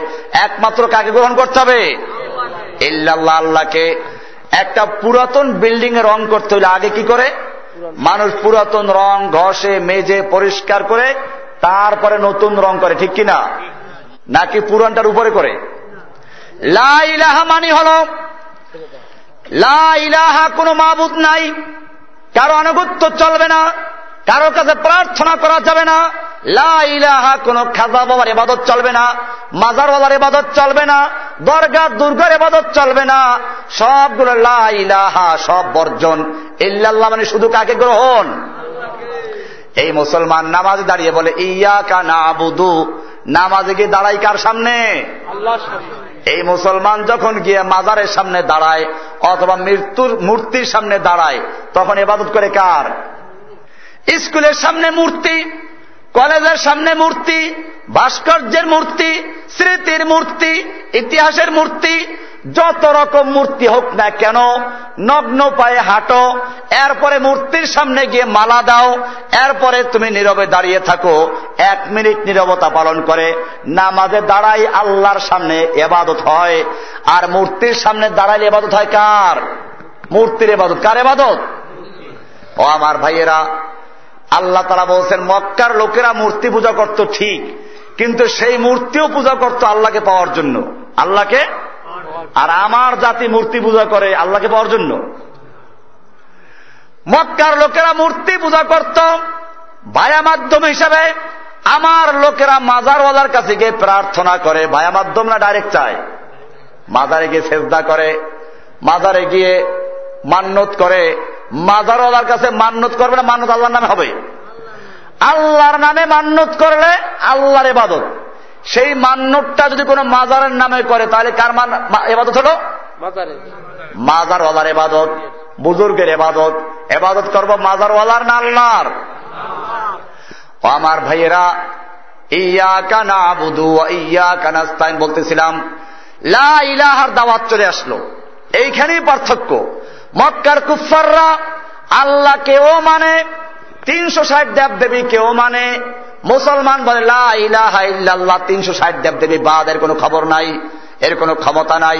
হিন্দুরা আল্লাহ কেউ মানে মূর্তি কেউ মানে। আল্লাহ বলছেন লা ইলাহা ইল্লাল্লাহ আল্লাহ ছাড়া আর কোন ব্যক্তির ক্ষমতা নাই। ক্ষমতা একমাত্র কার? এর মধ্যে আল্লাহর হুকুম মান চলে আসলো। আল্লাহকে মানার অর্থ বলছিলাম যে আল্লাহকে মানতে আল্লাহ আছেন তা মানতে হবে। এবারে আল্লাহ একজন তা মানতে হবে। এবারে তিন নাম্বার কাজ হলো আল্লাহর হুকুম মানতে হবে। কি মানতে হবে? এই হুকুমগুলো কোথায় পাবো? সেজন্য বলেছিলাম হুকুমগুলো পাওয়া যাবে কোরআনে। কোথায় পাওয়া যাবে? আল্লাহ তারা কোরআন দান করলেন। এই কোরআনকে যারা পূর্ণাঙ্গ অনুসরণ করে তার নাম মুসলিম। তার নাম কি? ওইখান থেকে শুরু করেছিলাম। মুসলিম। ইসলাম মানে আত্মসমর্পণ করা। মুসলিম মানে কি? আত্মসমর্পণকারী। আত্মসমর্পণ খালি মসজিদে করব না, সব জায়গায় করব? এবারে শুনুন, আপনার বাড়িতে একজন মেহমান গেল। অর্ধেকটা আপনার দরজার ভিতরে, অর্ধেক বাইরে। আপনি কি বলবেন? যে বেটা, হয়তো পুরা ঢুকবি, নাহলে পুরো বাইরে ঠিক কিনা? ঠিক তেমনি ভাবে আল্লাহ রাব্বুল আলমিন বলছেন ফিস-সিলমি কাফাতান তোমরা ইসলামে পরিপূর্ণভাবে প্রবেশ করো। অর্ধেক প্রবেশ করলে চলবে না। পুরাপুরি প্রবেশ করতে হবে। যদি পুরাপুরি প্রবেশ করতে পারো তাহলে তোমাদের জীবনে আর কোনো অশান্তি থাকবে না। শান্তি থাকবে। কি থাকবে? তোমার দেশে অশান্তি চুরি ইফটিজিং জেনা ব্যবিচার সুদ ঘুষ আর আল্লাহর হুকুম দুই রকম। করকম ও আমার ভাইয়েরা আল্লাহর হুকুম একটা হলো তাকবিনী একটা হুকুম কি? তাকবিনী মানে যে হুকুমটা সবাই মানতে বাধ্য প্রাকৃতিক। যেমন আসমানে আল্লাহ হুকুম আছে, চন্দ্র সূর্যের প্রতি হুকুম আছে, কোরআন বলছে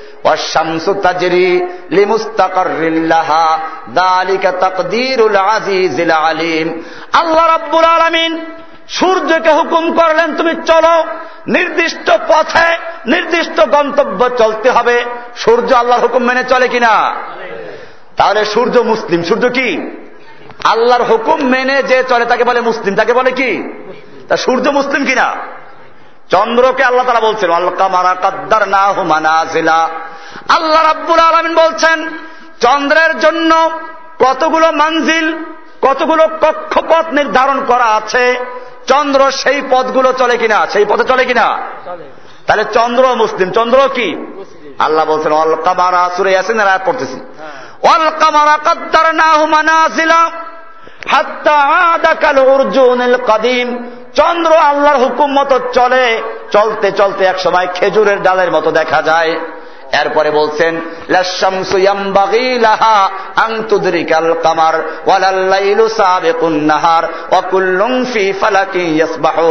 চন্দ্রের, সূর্যের ক্ষমতা নাই, চন্দ্রকে ধরা, রাতের ক্ষমতা নাই, দিনকে অতিক্রম করা, ওয়া কুল্লুম ফি ফালাকিন ইয়াসবাহুন। সবগুলো আল্লাহর হুকুম মেনে চলে। কার হুকুম মেনে চলে? আল্লাহ। এই জন্য চন্দ্র মুসলিম সূর্য মুসলিম তারকা মুসলিম সব কিছু মুসলিম। এই জন্য আসমানে কোনো অ্যাক্সিডেন্ট হয় না। গাড়িতে অ্যাক্সিডেন্ট করে না? আমাদের দেশে রাস্তায় ট্রাফিক পুলিশ আছে সিগন্যাল বাতি আছে রাস্তায় দাগ দেওয়া আছে। এরপরও অ্যাক্সিডেন্ট হয় কিনা? ও আমার ভাইয়েরা আসমানে কোনো সময় অ্যাক্সিডেন্ট হয় নাকি? অ্যাক্সিডেন্ট হয় না। কারণ হুকুম মানে কার? এরকম ভাবে জমিনে কোন জঙ্গলে গিয়ে দেখেন ইফটিজিং হয় না। ইফটিজিং হয় নাকি বাঘের ছেলে বাঘের ছেলে ভল্লুকের মেয়েকে ইফটিজিং করে নিয়ে গেছে। এমন খবর শোনা গেছে? তিমি মাসের ছেলে ইলিশ মাসের মেয়েদেরকে ভাগাইয়া নিয়ে গেছে শোনা গেছে? কারণ সবাই হুকুম মানে কার? কোরআনে বলা আছে ইউসাব্বিহু বিহামদি রাব্বিহি আসমানে বা জমিনে যা কিছু আছে সব কিছু হুকুম মানে কার? আল্লাহ। তারা বলছেন আফা ভাই রাদিন তারা কি আল্লাহর দিন ছাড়া অন্য কোন দিন তালাশ করছে?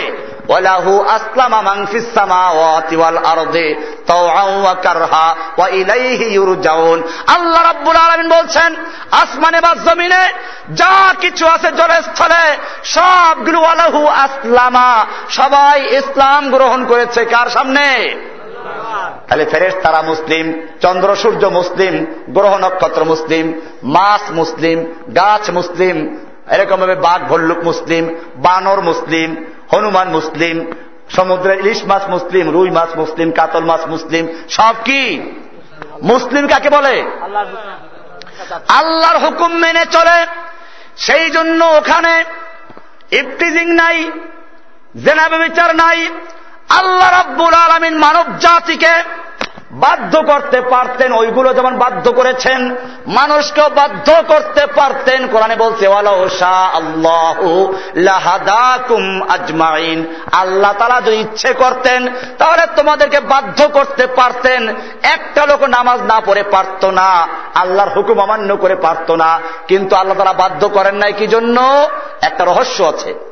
ও আমার ভাইয়েরা একজন মোয়াজ্জাজ মেহমানকে সম্মানিত মেহমানকে কোন কাজে বাধ্য করে দেওয়া যায়? বাধ্য করে তার সম্মান থাকে না।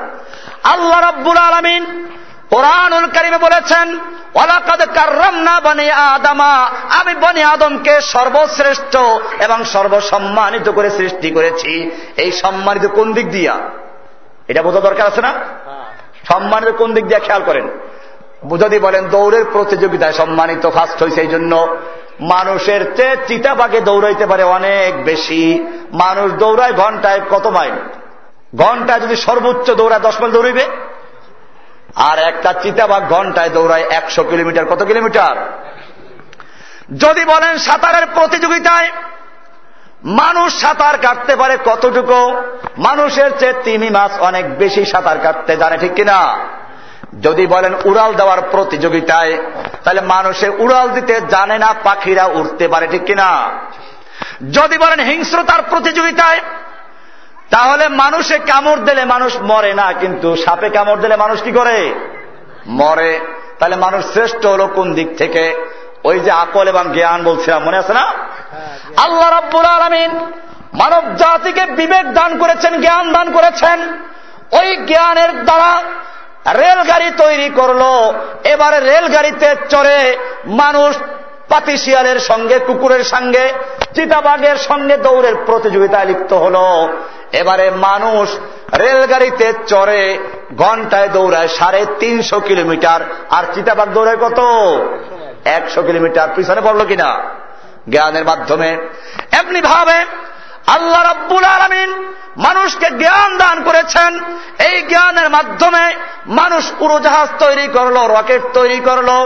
এবারে পাখির সঙ্গে উড়ালের প্রতিযোগিতায় নামলো। এবারে পাখি যদি ঘন্টায় উঠতে পারে একশো মিটার, একশো কিলোমিটার, আর মানুষ সেখানে ঘন্টায় উড়ে কত কিলোমিটার? বয়েজার টু, বয়েজার যেটা আছে রকেট, সাড়ে সাত হাজার কিলোমিটার চলে। কত কিলোমিটার? আর এমনি প্লেনে আমরা যাই এক হাজার মিটার চলে, এক হাজার কিলোমিটার চলে। ও আমার ভাইয়েরা এমনি ভাবে মানুষ সাঁতার জানত কিন্তু তিমি মাসের সঙ্গে পারত না। এবারে মানুষেরা সাবমেরিন তৈরি করল স্পিড বোট তৈরি করল, লঞ্চ তৈরি করল। এবারে তিমি মাসের সঙ্গে সাঁতারের প্রতিযোগিতা হলো। সাঁতারের প্রতিযোগিতায় তিমি মাস পিছনে পড়ে থাকল। মানুষ আটলান্টিক মহাসাগর পাড়ি দিয়ে আমেরিকাকে গিয়ে পৌঁছায়, ঠিক কিনা? এমনি ভাবে হিংস্রতার প্রতিযোগিতার কথা বলেছিলাম। ও আমার ভাইয়েরা, মানুষে কামড় দিলে মানুষ মরে না, কিন্তু সাপে কামড় দিলে মানুষ মরে ঠিক। কিন্তু মানুষকে আল্লাহ বিবেক বুদ্ধি দান করেছেন। এই বিবেক বুদ্ধির মাধ্যমে গর্তের ভিতরে হাত দিয়ে সাপটাকে ধরে এনে তারপরে দাঁত ভাঙ্গে, এরপরে বাজারে নিয়ে খেলা দেখায়, এরপরে কামাই রোজগার করে তা দিয়ে বাজার করে খায়, ঠিক কিনা? মানুষ শ্রেষ্ঠ, কোন দিক দিয়ে? জ্ঞানের দিক থেকে, নতুবা মানুষ তো ছাগলের চেয়েও দুর্বল, গরুর বাছুরের চেয়ে দুর্বল কিনা? কেমনে? একটা গরুর বাছুর যখন ভূমিষ্ঠ হয়, দেখবেন একটা, দুইটা উল্টি পাল্টি খেয়ে তারপর ল্যাজ খাড়া করে দৌড় দেয় কিনা? দৌড় দেয়। একটা ছাগলের বাচ্চা ভূমিষ্ঠ হওয়ার পরে একটা, দুইটা উল্টি পাল্টি খেয়ে তারপর দৌড় দেয় কিনা? কিন্তু মানুষের বাচ্চা দৌড়ায় কয়দিনে? একটা মানুষের বাচ্চা ভূমিষ্ঠ হয়ে ওয়া ওয়া করে কাঁদতে থাকে, লড়তে পারে না, চড়তে পারে না। ছয় মাস চলে যায়, তারপরে হাঁটা শুরু করে, ঠিক কিনা? ও আমার ভাইয়েরা, তাহলে বোঝা গেল, আল্লাহ রাব্বুল আলমিন মানব জাতিকে বিবেক, বুদ্ধি দান করেছেন, জ্ঞান দান করেছেন। এই জন্য মানুষকে বাধ্য করেন নাই, মানুষকে হুকুম পালন করতে বাধ্য করেন নাই, বরং একদিকে ভালো আর একদিকে মন্দ পরিষ্কার করে দিয়ে তারপরে বলছেন, যেটা মনে চায় মানো, ইন্না হাদাইনা হুসাবিলা ইম্মা শাকিরাও ইম্মা আল্লাহ রাব্বুল আলামিন বলছেন, আমি তোমাদের সামনে দুইটা রাস্তা ক্লিয়ার করে দিয়েছি। একটা হকের রাস্তা, একটা বাতিলের রাস্তা, একটা সহি রাস্তা, একটা ভ্রান্তির রাস্তা, একটা গুমরাহির রাস্তা, একটা সেরাতে মুস্তাকিম। এবারে তোমার বিবেক দিয়ে তুমি দেখো, যেটা হক এইটা অনুসরণ করবে। যেটা বাতিল তাকে বর্জন করবে। আমি তোমাকে বাধ্য করি নাই, কারণ তুমি হচ্ছে সর্বশ্রেষ্ঠ জাতি। তুমি যদি আমার হুকুম বাস্তবায়ন করো তাহলে তুমি মুসলিম, তোমার জীবনে শান্তি আসবে, তোমার কেউ ক্ষতি করতে পারবে না। ওয়ালা তাহিনু, ওয়ালা তাহজানু ওয়ান্তুমুল আলাউনা ইন কুনতুম আজকে তুমি চতুর্দিকে নির্যাতিত। ফিলিস্তিনের দিকে তাকাও, মুসলমানদের প্রথম কেবলা বাইতুল মুকাদ্দাসকে এহুদিরা দখল করে আছে।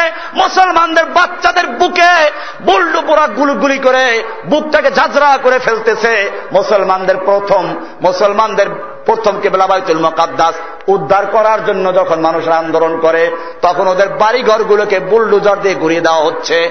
ইরাকের দিকে লক্ষ্য করে দেখি, ইরাকে বুশ হামলা করার আগে অবরোধ দিয়ে দশ লক্ষ শিশুদেরকে হত্যা করল, এরপরে বাকি মুসলমানদেরকে বোমা মেরে হত্যা করল। এমনি ভাবে ফিলিস্তিনের দিকে তাকাই, ফিলিস্তিনি মুসলমানদেরকে পাইকারি হত্যা করা হলো। আফগানিস্তানের মুসলমানদেরকে যুগ যুগ ধরে হত্যা করা হচ্ছে। আফগানিস্তানের মা বোনদেরকে পালাক্রমে ধর্ষণ করা হয়েছে। গুয়ান্তা নামক বে নামক কারাগারে বন্দী করে মুসলমানদেরকে উলঙ্গ করে একজনের উপর আর একজনকে চড়িয়ে তারপরে পিরামিড তৈরি করেছে ওরা। ও আমার ভাইয়েরা, মুসলমানদেরকে নির্যাতন করতে করতে যখন পানির পিপাসায় কাতর হয়ে গেছে, পানি বলে যখন চিৎকার মেরেছে, ওই খ্রিস্টান এহুদি খ্রিস্টানরা মুসলমানদের মুখে পেশাব করে দিয়েছে। মুসলমানদের কোরআনুল করিমকে ওরা পায়খানায় ছেড়ে মেরেছে, কোরআনের গায়ে কুরুশ এঁকে দিয়েছে। ও আমার ভাইয়েরা, কাশ্মীরি মুসলমানদের অবস্থাও একই রকম। মুসলমানদের মা বোনদের পেট চিরে বাচ্চা বের করে, সেই বাচ্চাগুলো উপরে ছুরি মারে আর নিচে ছুরি ধরে বাচ্চারা দুই টুকরা হয়ে পড়ে যায়, ওরা উল্লাস করতে থাকে। ও আমার ভাইয়েরা, শুধু এ পর্যন্তই নয় আজকে আমার দেশের মা বোনদেরকে পর্যন্ত ওই ইন্ডিয়ার হায়নারা গুলি করে কাটা তারের বেড়ার সঙ্গে ঝুলাইয়া রাখছে, ঠিক কিনা? আরাকানের মুসলমানদের একই অবস্থা। চতুর্দিকে মুসলমানদের অবস্থা কেন? অথচ আল্লাহ তারা বলছেন, ওয়ালা তাহিনু, ওয়ালা তাহাজানু, ওয়া আনতুমুল আলাউনা ইন কুনতুম মুসলমান, তোমাদের কোনো ভয় নেই, তোমাদের কোনো চিন্তা নেই। তোমরাই থাকবে বিজয়ী। ইনকুম তুম মমিনিন। যদি মমিন হতে পারো, মমিন দাবি করো, কিন্তু আল্লাহর হুকুম মানো না। একটা একটা করে দেখাই। আল্লাহ রাব্বুল আলমিন মেয়ে লোকদেরকে পর্দার হুকুম দিয়েছেন। পর্দার হুকুম দিয়েছেন কে? এবারে আমার দেশের আদালত থেকে, আপনারা দেখেছেন কয়েক মাস আগে আদালত থেকে রায় দিয়েছে না? যে পর্দার জন্য বাধ্য করা যাবে না। পর্দার জন্য? অবসলাম পর্দার হুকুম দিয়েছেন কে? পর্দার হুকুম দিয়েছেন কে? এই পর্দার হুকুম কেন দিলেন? আল্লাহ রাব্বুল আলমের কাছে নারী জাতি অত্যন্ত মূল্যবান সম্পদ মেয়ে লোকেরা বড় সম্পদ। আপনি আপেল খাবেন কমলা খাবেন। কমলার খায় যেটা ওটা পর্দার ভিতরে কিনা? বাদাম খাইলে বাদাম পর্দার ভিতরে। আল্লাহর নিয়ম হল কলা খাইবেন কলাও পর্দার ভিতরে ঠিক কিনা? যত মূল্যবান জিনিস আছে সবগুলোকে পর্দা দিয়ে আটকে দিয়েছেন। ঠিক তেমনি ভাবে মেয়ে লোক হচ্ছে আল্লাহর কাছে একটা মূল্যবান সম্পদ, মানুষ তৈরির কারখানা। এই জন্য আল্লাহ তালা নারীদেরকে পর্দার হুকুম দিয়েছেন। এই পর্দার হুকুম যদি মেয়ে লোকেরা মানে তাহলে ওই মেয়ে লোকদেরকে উত্তক্ত করতে পারবে না ইফটিজিং করতে পারবে না। ও আমার ভাইয়েরা, এই যে বাতিগুলো জলে দুইটা তার আছে কিনা? দুইটা তার আছে না? দুইটা তার নেগেটিভ, পজিটিভ আছে দুইটা না? এই দুইটা রাবার পেছানো আছে কিনা? রাবার পেঁচানো আছে। রাবার পেঁচানো থাকবে, এবারে নির্দিষ্ট নিয়মে এক জায়গায় মিলবে, তারপরে বাতি জ্বলবে, ঠিক কিনা? এখন যদি কেউ বলে, না, এরকম রাবার পেঁচানো চলবে না। তার দুইটাকে আমি রাবার থেকে মুক্ত করে দিব। তখন কি বাতি জ্বলবে না প্যান্ডেল আগুন জ্বলবে? ঠিক তেমনি ভাবে আল্লাহ রাব্বুল আলমিন নারী পুরুষকে সৃষ্টি করেছেন। একজন আর একজন আর সম্পূরক করে, হুন্না লেবাসুল্লাহ কুমাং তুম লেবাসুল্লাহ হুন্না মেয়ে লোক, পুরুষ, একজন আর একজন আর সম্পূরক, মিলতে হবে। কিন্তু সেই মিলাটা হবে একটা নির্দিষ্ট নিয়মে বিয়ে করতে হবে। তারপরে ঘরে নিবে। তারপরে মিলামেশা হবে। এইটা না মেনে যদি রাস্তাঘাটে মিলে, তাহলে গোটা সমাজ আগুন লেগে যাবে। ও আমার মায়েরা, বোনেরা, ভালো করে শুনো। আল্লাহ রাব্বুল আলমিন এই পর্দার বিধান দিয়েছেন, পর্দা যারা মেনে চলে, তাদেরকে কেউ ইফটিজিং করতে পারে না, বরং তাদের বিয়ে করতে হলে টাকা পয়সা দেওয়া লাগে। কি লাগে? ইসলামে মহরার নিয়ম আছে না মহর দেওয়ার? মহরানা মেয়ে লোকে দেয় না পুরুষে দেয়? পুরুষ দিবে, মেয়ে লোক পাইবে আর এখন উল্টো হয়ে গেছে। কেন উল্টো হয়েছে জানেন? এক লোক, আরে যখন যৌবন আসে ছেলে মেয়েদের, আল্লাহর সৃষ্টি এটা। যৌবনের সময় ছেলে মেয়ে যদি পর্দা করে, ওই ছেলেরা বিয়ের জন্য পাগল হয়ে যাবে, বিয়ে করবে। আল্লাহ তালা বলেছেন ফানকে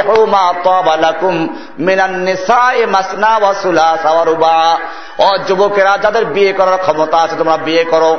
একটা প্রয়োজন একটা করো। দুইটার প্রয়োজনে দুইটা বিয়ে করো। তিনটার প্রয়োজন তিনটা বিয়ে করো। চারটার প্রয়োজন চারটা পর্যন্ত বিয়ে করতে পারবে। বিয়ের হুকুম দিয়েছেন কে? আল্লাহর হাবিব হাদিসে বলেছেন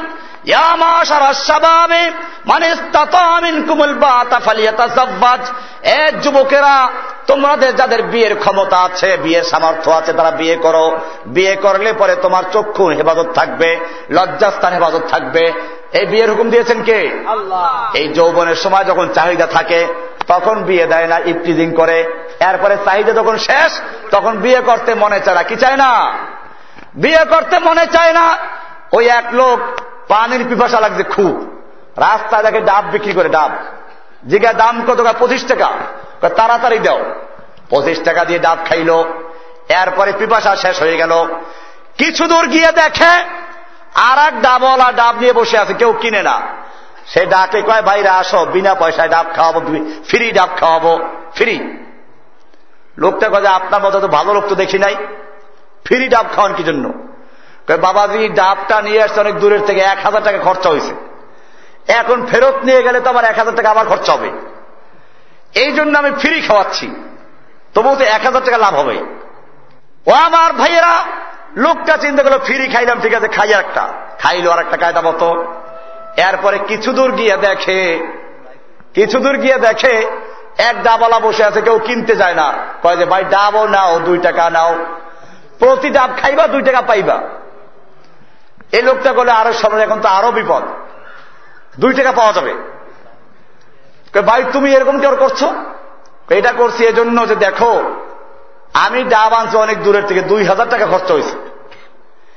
এখন যদি আমি তোমাদেরকে এই ডাবগুলো খাওয়াই, দুই টাকা দিয়ে দিলেও তারপরে আমার পাঁচশো টাকা লাভ থাকবে। ঠিক তেমনি ভাবে, যখন যৌবনে নারীদের প্রতি পিপাসা থাকে আকর্ষণ থাকে, তখন বিয়ে দেয় না, কয়, পুরীতে বুড়ি নয়, আকর্ষণ শেষ হয়ে যায়। এরপরে মেয়েকে কেউ বিয়ে করতে চায় না, কয়, বিনা টাকায় বিয়ে করো, মোহর লাগবে না। মেয়ে লোকরা মিছিল করতো আগে। কয়, নারী নির্যাতন নারী নির্যাতন, বন্ধ করো বন্ধ করো। বিনা যৌতুকে বিনা যৌতুকে বিয়ে করো বিয়ে করো। অমসলাম বিয়ে করবে কেমনে? তোমার আকর্ষণ শেষ হয়ে গেছে।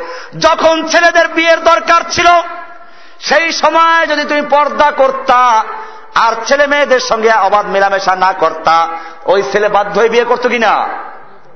কিন্তু তখন তো বিয়ে দাও নাই, তখন খোলামেলা চলতে দিয়েছ, পর্দা করো নাই। এরপরে যখন বিয়ের সময় শেষ হয়ে গেছে, আকর্ষণ নাই, এখন গায়ে মাগ না খাও, কি করো? ওই যে ফ্রি ডাব খাওয়ায়। ছেলেরা বলল, ফিরিও খাব না। ওই যে কলার কাহিনী শুনেন, একবার নতুন কলা লাগাইছে মাটি ভাঙ্গায়। বাজার করছে নতুন। চিন্তা করল, এই নতুন বাড়ির নতুন কলা এই গ্রামের লোকেরা খাইবেন, একটু বাজারে নিয়ে যায় বাজারে নিয়ে গেল। মানুষের খাইতে কষ্ট না হয়, সেজন্য ছোলাগুলোকে ফেলে দিয়ে দিচ্ছে। আশপাশের যত ছোট ছোট কলা সব বিক্রি হয়ে গেছে। ওর নতুন বাড়ির বড় কলার ধারে কেউ আসে না, কেউ খায় না। সব সন্ধ্যা হয়ে গেল, মানুষজন চলে যাচ্ছে। এবারে লোকটা ডাক দিল বাইরা তোমাদের কি হলো? আমার নতুন বাড়ির বড় বড় সাগর কলা তোমরা কিনতেছ না। আর ওই ছোট ছোট কলা কিনছো কি জন্য? তোমাদের খাবারের জন্য আমি একটু কাজ করেছি, ছোলাটা ফেলে দিয়েছি, অসুবিধা কি? লোকেরা বলল, দেখো, তোমার কলার উপরে পর্দা নাই, ছোলা নাই। ওই কলা মশা বসেছে, মাছি বসেছে ধুলাবারে লেগেছে, রোগ জীবাণু ছড়িয়েছে। ওই কলা খাইলে পরে আমাদের পেট খারাপ হবে। তোমার কলা আমরা বিনা পয়সায়ও খাব না, খাইতে পারি। শর্ত হল কলাও দিবা, আর কলা খাওয়ার পরে যদি পেট খারাপ হয়, পেট খারাপের ঔষধের টাকাও দিবা। ঠিক তেমনি ভাবে এই মেয়ে লোকেরা পর্দার থেকে বেরিয়ে গেল। ও আমার মা বোনেরা, মক্কা মদিনায় গিয়ে দেখো এখন পর্যন্ত রমজান মাসে চাঁদের সৌন্দর্যকে হার মানাতে পারে। এমন মেয়ে লোকেরা মক্কায় একা একা রাতের বেলায় তোয়াব করছে, আবার বাসায় ফিরে আসছে। আজ পর্যন্ত কোন মেয়ে লোককে কেউ দর্শন করে নাই হাইজাক করে নাই, কারণ সেখানে পর্দা আছে। কি আছে? কিন্তু আমার দেশে মেয়ে লোকদেরকে শেখানো হল, পর্দা করা যাবে না, পর্দার জন্য বাধ্য করা যাবে না। এই পর্দার আইন বাতিল করে তারপরে যদি ইফটিজিং বন্ধ করতে চায়, বন্ধ হবে? ইফটিজিং তো ইফটিজিং শহরে এখন ব্যাপক প্রচারিত। ইফটিজিং মানে হচ্ছে স্কুল, কলেজের ছেলেরা ওই মেয়েদেরকে উত্তক্ত করে, শাড়ি ধরে টান দেয়, আচল ধরে টান দেয় হাইজাক করে, ধর্ষণ করে, আর যদি রাজি না হয়, এসিড মারে। এই যে মেয়ে লোকের পিছনে ঘুর ঘুর করে নাম হচ্ছে ইফটিজিং এর নাম কি? ও আমার ভাইয়েরা আল্লাহ রাব্বুল আলম হুকুম দিলেন, পর্দার হুকুম। কোরআনে পরিষ্কার বলা আছে হে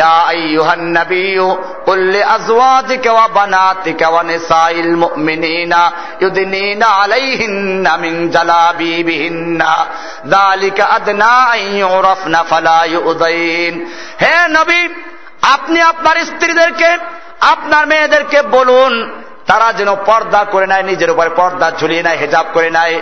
এটা এই জন্য যাতে করে তাদেরকে উত্তক্ত করতে না পারে, ইফটিজিং করতে না পারে, কষ্ট দিতে না পারে, তাদের এসিড মারতে না পারে, পর্দা ধরে টান দিতে না পারে। হুকুম দিয়েছেন কে?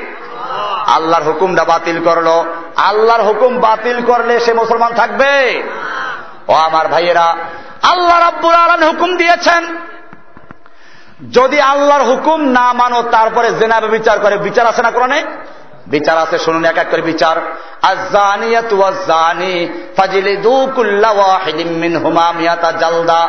আল্লাহ রাব্বুল আলমিন বলছেন, ব্যবিচারী নিয়ার ব্যবিচারী, জেনাকারী নিয়ার জেনাকারী অবিবাহিত যদি হয়, ওই বানরগুলোকে জনসমক্ষে আনো। অবিবাহিত হলে পরে একশো দোররা মারো। আর যদি বিবাহিত হয়, তাহলে ওই বানরগুলোকে গাছের সঙ্গে বাঁধো অথবা হাঁটু পর্যন্ত গাড়ো। এরপরে চতুর্দিক থেকে পাথর ছুঁড়ে ওর রক্ত, মাংস, হাড্ডিগুলো বাতাসে উড়িয়ে দাও। আইনটা দিয়েছেন কে? এই আইন যদি কার্যকর থাকে, গোটা এলাকায় একটা বিচার করা হয়, তারপর এলাকায় আর জেনাবে বিচার থাকবে। কিন্তু আল্লাহর আইনকে বাতিল করে ফেলল। এবারে জেনাবে বিচারে লাইসেন্স দেওয়া হচ্ছে। পতিতালয়ের কি আছে? লাইসেন্স দেওয়া হয়। আল্লাহ বলছেন ওয়ালা তাকরাবুজ্জিনা ইন্নাহু কানা ফাহিশাতাও ওয়া সাআ সাবিলা। খবরদার তোমরা জেনাবে বিচারের কাছেও যেও না। জেনাবে বিচার বড় বেহায় আপনার কাজ অশ্লীল কাজ। হারাম করেছেন কে? আর আমার দেশে জনগণের সরকার লাইসেন্স দিয়ে দেয়। পতিতালয় লাইসেন্স আছে। লাইসেন্স থাকলে ওরাদের নাম হলো যৌন কর্মী। কি নাম? যৌন কর্মীদের নাম কি? যৌন কর্মী। আগে বলতো বেশ্যা, এটা খারাপ শোনা যায়, সেই জন্য নাম বদলাইছে এখন। এখন নাম দিছে কি? ও আমার ভাইয়েরা, যার কারণে আজকে আমাদের গ্রামগঞ্জে পর্যন্ত মেয়ে লোকেরা স্বামীর কথা মানে না।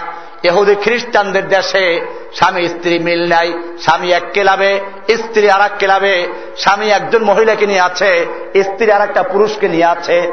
এমনকি স্ত্রী তার স্বামীকে বাদ দিয়ে আর একজন পর পুরুষের সাথে সম্পর্ক রাখে।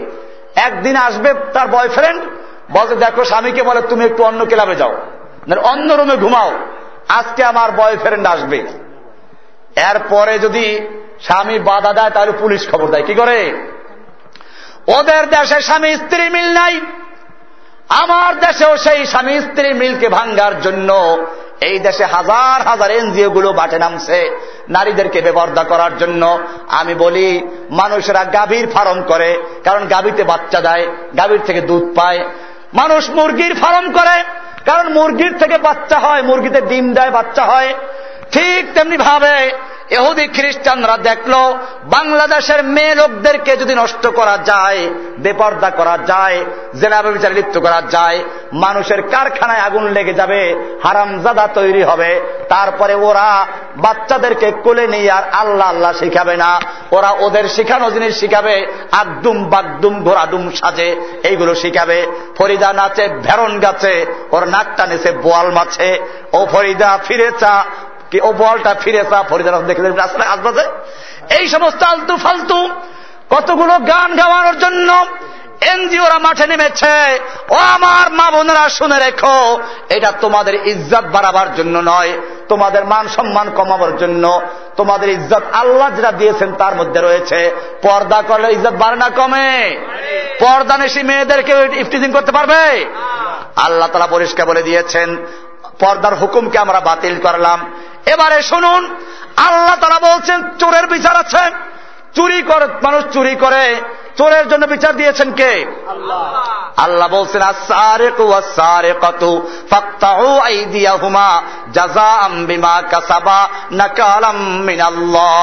চোর চাই পুরুষ হোক চাই নারী হোক যদি পুরুষ নারী যেই হোক চুরি করে হাত কেটে ফেলে আইনটা কার? এই আইন যদি থাকে তাহলে এলাকায় চুরি থাকবে? একটা চোরের হাত কাটো দেখবে জীবনের তরে যারা দেখবে আর শুনবে আর কেউ চুরি করবে। মক্কা মদিনায় আজান হয়ে গেল। স্বর্ণের দোকান পর্যন্ত বন্ধ হয়ে গেছে। একটা কালো পর্দা ঝুলিয়ে দিয়ে মসজিদে চলে গেছে। আর চুরির ভয় আছে? কারণ সেখানে আল্লাহর আইন আছে। চুরি করলে কি করা যাবে? হাত কেটে যাবে। অপরদিকে সোনার বাংলায় মসজিদে গেলে পর্যন্ত জুতা চুরি হয়ে যায়, ঠিক কিনা? সোনার বাংলা, সোনার মদিনায় পার্থক্য কেন? সোনার বাংলায় আল্লাহর বিধান চুরির হাত বিধানকে বাতিল করেছে। আর মক্কাবদিনায় আল্লাহর বিধান কার্যকর রয়েছে, যেই কারণে পার্থক্য রয়েছে। অমুসলমান অনেকে চিন্তা করে, চোরের হাত কাটলেই পরে কেমনে খাইবে, কি করবে? তোমার মায়া বেশি আল্লাহর মায়া বেশি? বিধান দিয়েছেন কে? আল্লাহ। রাব্বুল আলমিন বলছেন আলাহুল খলকুয়াল আমরু সৃষ্টি যার আইন চলবে তার। সৃষ্টি যার আইন চলবে কার? সৃষ্টি করেছেন কে? আইন দেওয়ার মালিক কে? এই আইন বাতিল করার ক্ষমতা কারও আছে? এই আমি শুরুতে বলেছি মুসলিম হবেন পুরা মুসলিম না হাফ মুসলিম। আমরা এখন কি পূর্ণ মুসলিম না হাফ মুসলিম আছি? হাফ মুসলিম আছি। আদালতে আল্লাহর হুকুম নাই। এই যে বলতেছি একটা মানে নাকি? আমার ভাইয়েরা, আল্লাহর নবী মক্কা বিজয় করলেন মাত্র তিন দিন হল। মক্কা বিজয়ের তিন দিনের মাথায় একটা চুরি হয়ে গেল। চুরিটা করল মক্কার এক সম্ভ্রান্ত মেয়ে, কোরাইশ বংশের বনু মাকজুম গোত্রের মেয়ে এমরাতে মাকজুমিয়া নামটাও আমাদের নবীজির মেয়ের নামে নাম, ফাতেমার নামে নাম। মক্কার লোকেরা চিন্তায় পড়ে গেল সর্বনাশ। এই মহিলার হাত কাটা গেলে কোরাইশ বংশের বদনাম হয়ে যাবে। সেজন্য তারা চিন্তা করল নবীকে একটু বুঝানো, যাতে হাতটা না কাটা যায়। এই জন্য কিছু সুন্দর পরামর্শ করল নবীর বংশ তো কোরাইশ বংশ, হাত কাটা গেলে নবীরও তো বদনাম হইবে। নামটাও নবীর মেয়ের নামে নাম। কিন্তু নবীকে বুঝাইবে কে? বুঝাবার জন্য তার আল্লাহ নবীর পালক পুত্র ছিল জায়েদ। এই পালক পুত্রের পালক ছেলে ছিল, নাতি ছিল নবীর ওসামা কি নাম? Osama bin Zaid. আল্লাহর নবীর আদরের নাতি। সবাই চিন্তা করলে নাতির কাছেই আমরা বলব। আল্লাহর নবীর পালক নাতি উসামা বিন জায়েদ আল্লাহর নবীর কানে কানে গিয়ে বলল, ইয়া রাসুলাল্লাহি, মক্কায় একটা সর্বনাশ হয়ে গেছে। একটা চুরির ঘটনা ঘটে গেছে। চুরিটা করেছে কুরাইশ বংশের একটা মেয়ে লোক। নামটা ফাতেমা। আপনার ছোট মেয়ের নামে নাম। হাত কাটা গেলে বদনাম হবে কুরাইশ বংশের, আপনার বংশের বদনাম হবে। আপনিও তো কুরাইশ বংশের লোক। নামটাও তো মেয়ে লোকটার ফাতেমার নামে নাম। ইয়ারা সুরাল্লাহি অন্য কোন বিচার করা যায় কিনা একটু চিন্তা করে দেখুন। আল্লাহর নবীর চেহারা লাল হয়ে গেল। খুদ্া দেওয়ার জন্য দাঁড়িয়ে গেলেন। তিনি মুসলমানদেরকে একাত্র করে বলেন, ও আমার উম্মতরা, শুনো, আগের যুগের লোকেরা ধ্বংস হয়েছে। আল্লাহর কালামকে পরিবর্তন করার কারণে, আল্লাহর আসমানি কেতাবের হুকুমকে পরিবর্তন করার কারণে। জেনে রাখো আল্লাহর কসম, আজকের কুরাইশ বংশের মেয়ে ফাতেমা নয়। আজকে যদি আল্লাহর নবী মুহাম্মাদের মেয়ে কলিজার টুকরা ফাতেমাও চুরি করত ফাতেমা আল্লাহর নবীর মেয়ে মা ফাতেমাও যদি চুরি করত, আমি তার হাত পর্যন্ত কেটে ফেলতাম। আল্লাহর আইন বাস্তবায়ন করার জন্য জোরে বলুন সুবহানাল্লাহ। আল্লাহর আইন বদলাবার ক্ষমতা কারও আছে? এই আইন কি আমার দেশে আছে? তবে ভালো করে বুঝতে হবে, আল্লাহ তার আইন দিলেন কেন? এই আইন একদিন আসে নাই। এই আইন আসলে পেঁয়াজ চোর, লবণ চোরের কথা বলা হয় না, চুরি কেউ করবেই না। ইতিহাস পড়ুন। আল্লাহর নবী মদিনায় যখন রাষ্ট্র গঠন করলেন, বাইতুল মাল উদ্বোধন করছেন জাকাত ভিত্তিক অর্থ ব্যবস্থা চালু হয়ে গেল। এবারে বাইতুল মালের উদ্বোধন হচ্ছে। আল্লাহর নবী এমন একটা সুন্দর ঘোষণা করলেন, যেই ঘোষণা পৃথিবীর ইতিহাসে কোন রাজনীতিবিদ, কোন অর্থনীতিবিদ, কোন লিডারের পক্ষে দেওয়া সম্ভব হয় নাই কেমত পর্যন্ত দেওয়া সম্ভব হবেও না। আল্লাহর নবী সেদিন বললেন আলামান তারা কামালান ফালে আলিহি শুনে রেখো, আজকের থেকে যদি কোনো ব্যক্তি সম্পদ রেখে মারা যায়, সেই সম্পদ তার অরিসদের মধ্যে বন্টন করা হবে। ফারায়েজ মোতাবেক নিয়ে নেবে। সেখানে আমি ভাগ বসাতে যাব না। কিন্তু জেনে রাখো, আমান তারাকা দাইনান আও দয়ান, যদি কোনো ব্যক্তি অসহায় স্ত্রী সন্তান রেখে মারা যায়, ঋণগ্রস্ত হয়ে মারা যায়, আজকের থেকে আমি মোহাম্মদুর রসুল্লাহ সাল্লাহ আলহি ওয়াসাল্লাম ঘোষণা করলাম, ওই সমস্ত ঋণ পরিশোধ করার দায়িত্ব, ওই অসহায় স্ত্রী সন্তানদের সমস্ত ভরণ পোষণের দায়িত্ব আমি আল্লাহর রসুল নিজে গ্রহণ করলাম। যেটা বলুন সুবাহ আল্লাহ এইরকম যখন মানুষের জাকাত ভিত্তিক অর্থ ব্যবস্থা চালু করা হলো, মানুষের অন্ন, বস্ত্র, বাসস্থান, চিকিৎসা, খাদ্য, সবকিছুর ব্যবস্থা করা হলো, এরপরে আর চুরি করার দরকার আছে? এরপরে যদি চুরি করে তার জন্য বিচার দেওয়া হলো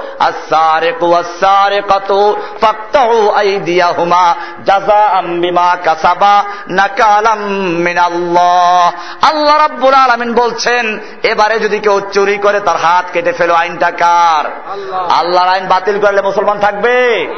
ইতিহাস পড়ুন ইবলিসেও অন্যায় করল আদমও করল দুজনে করছে কিনা? আল্লাহ রাব্বুল আলামিন আদম আলাইসালামকে সৃষ্টি করে, হাওয়াকে সৃষ্টি করে বেসতে থাকার জন্য সুযোগ করে দিলেন। বললেন, অকুল নায়া আদামুস্কুন আন্তাওয়া জাউজুকাল জান্নাতা ওয়াকুলা মিনহা রাগাদান হাইসু শিতুমা ওয়ালা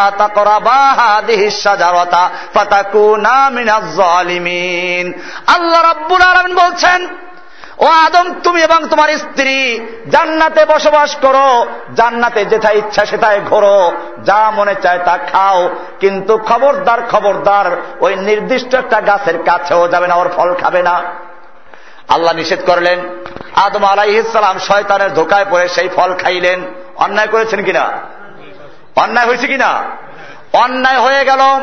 আল্লাহ রাব্বুল আলমিন জিজ্ঞেস করলেন আদম আমি তোমাকে বললাম এই গাছের ধারে কাছ যাবে না। তুমি কেন গেলা কেন খাইলা?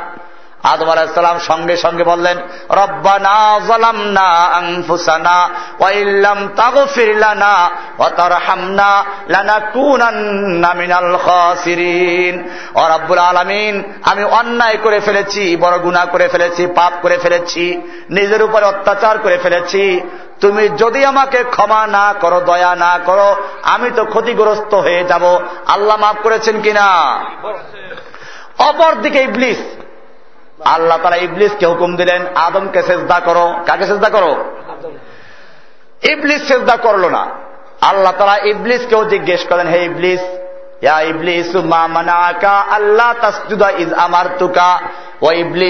যখন আমি তোমাকে হুকুম করলাম সেজদা করো, তখন তুমি কেন সেজদা করলা না?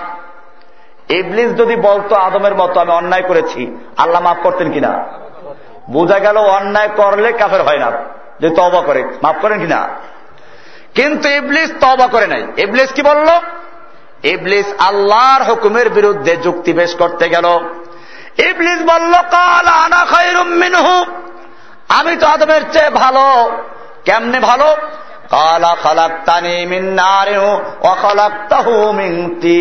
আল্লাহ, তুমি আমাকে সৃষ্টি করেছ আগুন দিয়ে আর আদমকে সৃষ্টি করেছ মাটি দিয়ে। আগুনের গতি হলো ঊর্ধ্বে, মাটির গতি নিম্নে। আগুন যদি নিচেও জ্বালায়, উপরে উঠে। আর মাটি যদি উপরে ছুঁড়ে মারে, তাহলে নিচে চলে আসে, ঠিক কিনা? আল্লাহর হুকুমের বিরুদ্ধে যুক্তি পেশ করল। প্রথম যুক্তিবাদী কে? ইবলিস। প্রথম যুক্তিবাদীর নাম কি? প্রথম বুদ্ধিজীবীর নাম কি?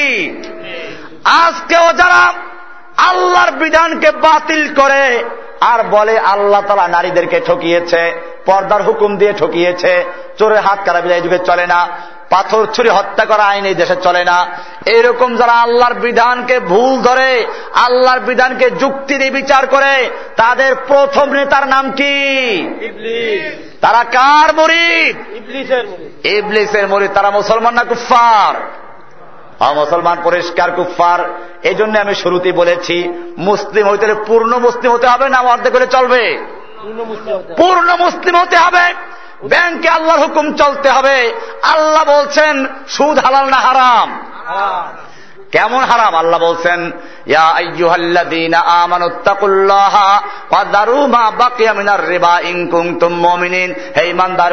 তোমরা আল্লাহকে ভয় করো এবং তোমাদের যত পাওনা সুদ আছে, সমস্ত সুদগুলো বর্জন করো। যদি মমিন হয়ে থাকো, সুদ বর্জন করো। যদি কি হয়ে থাকো? ফাইল্লাম তাফালু যদি সুদ বর্জন না করো তাহলে তোমরা আল্লাহ এবং তার রসুলের সঙ্গে যুদ্ধের এলান করে দাও। কার সঙ্গে যুদ্ধ? সুদ খাইলে কার সঙ্গে যুদ্ধ করা? এরপরে দোয়া করলে দোয়া কবুল হবে?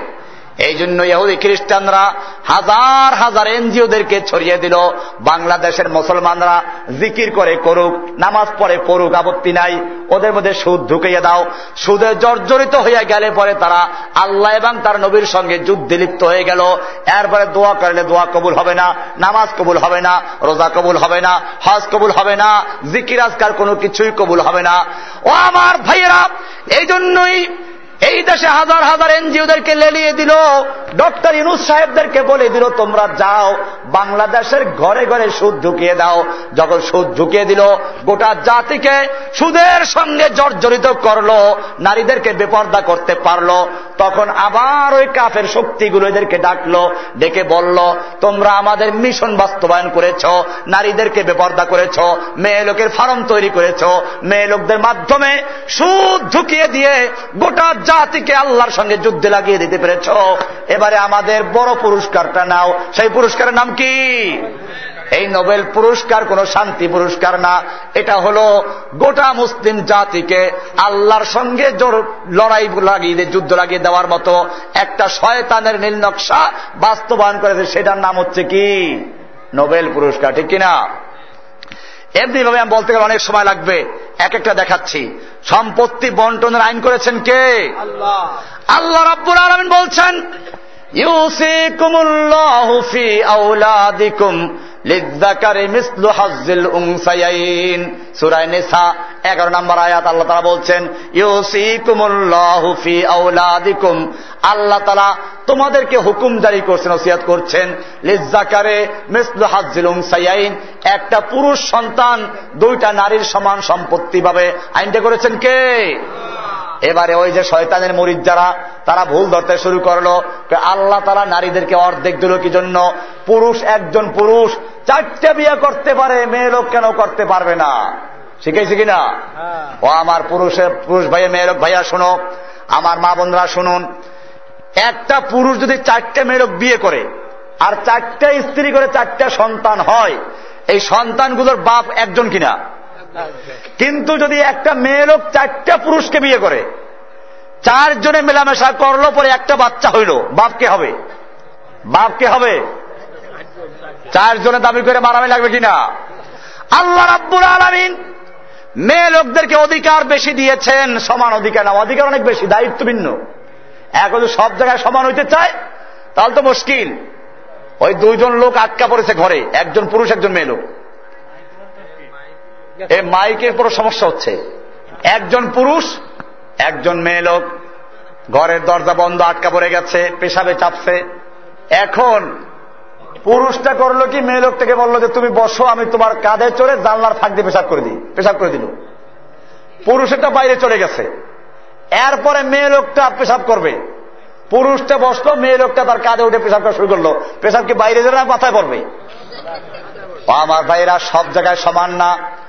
অধিকারের ক্ষেত্রে আল্লাহ রাব্বুল আলমিন মেয়ে লোকদেরকে অধিকার বেশি দিয়েছেন বলতে গেলে অনেক সময় লাগবে। মেয়ে লোকের জীবন তিনটা, একটা মেয়ে আর একটা স্ত্রী, দ্বিতীয় ধাপে স্ত্রী, তৃতীয় ধাপে গিয়ে মা।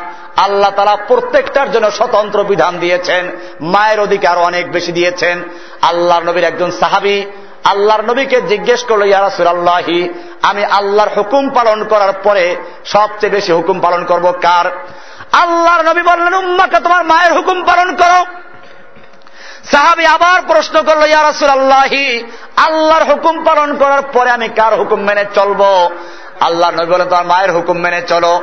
আবার তৃতীয়বার প্রশ্ন করল, একই উত্তর আসলো।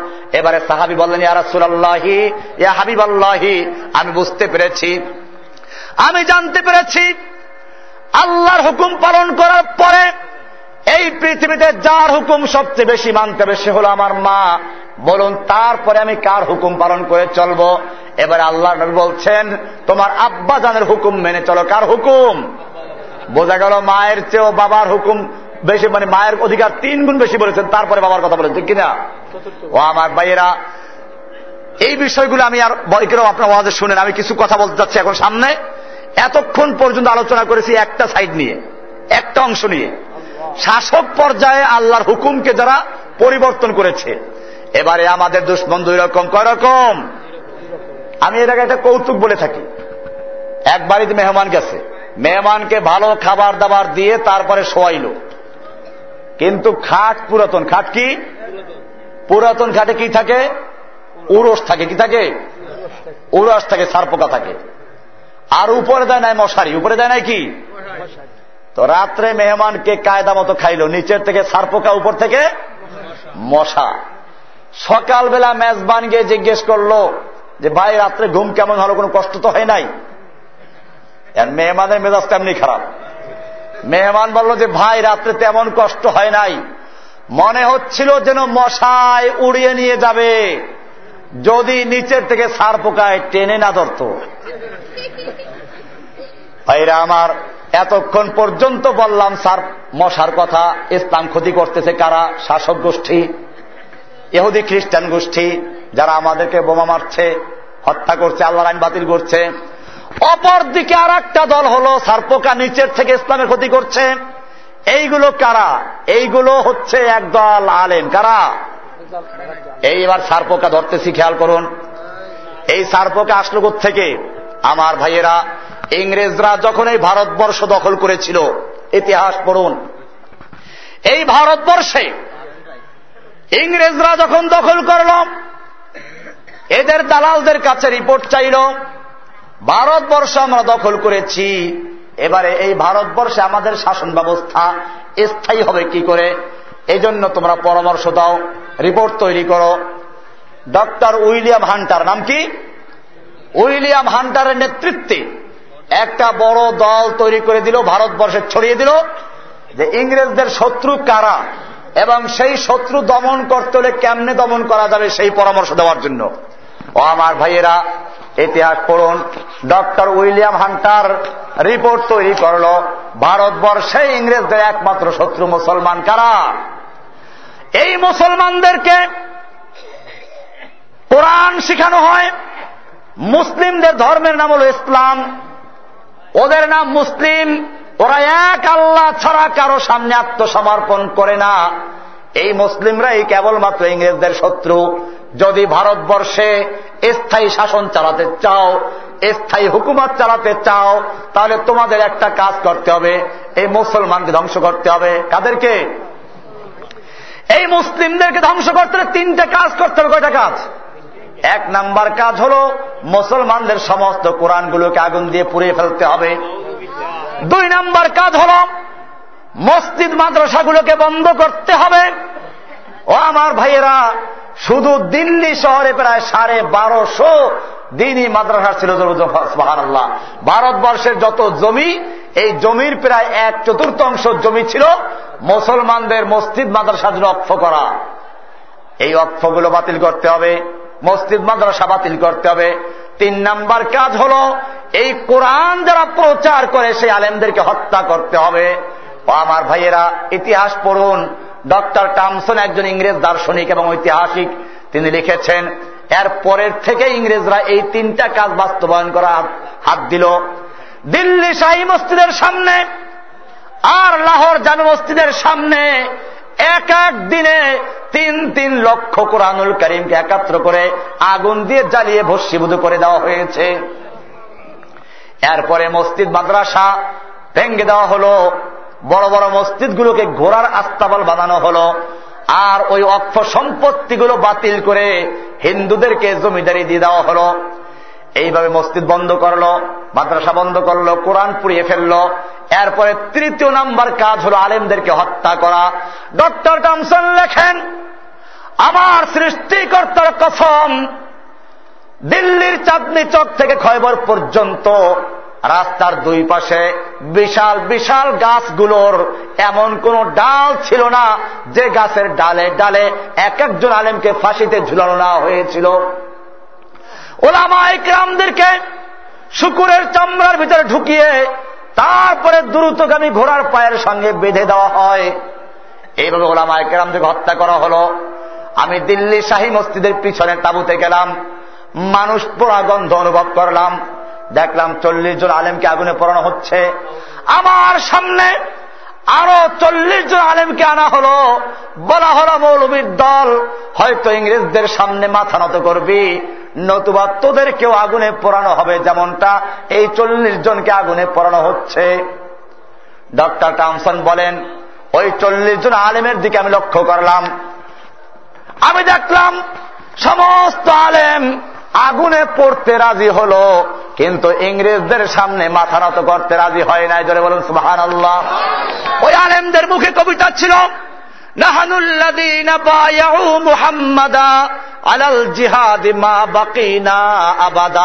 আমরা সে জাতি যারা আল্লাহর নবীর দিন গ্রহণ করেছি, আল্লাহর নবীর কাছে আমাদের জীবন, আল্লাহর কাছে আমাদের জীবন জানমাল বিক্রি করে দিয়েছি। আমাদের দেহের সঙ্গে যতক্ষণ পর্যন্ত রুহু থাকবে, আমরা কোন ইংরেজদের বাচ্চার সামনে মাথা নত করতে পারি না।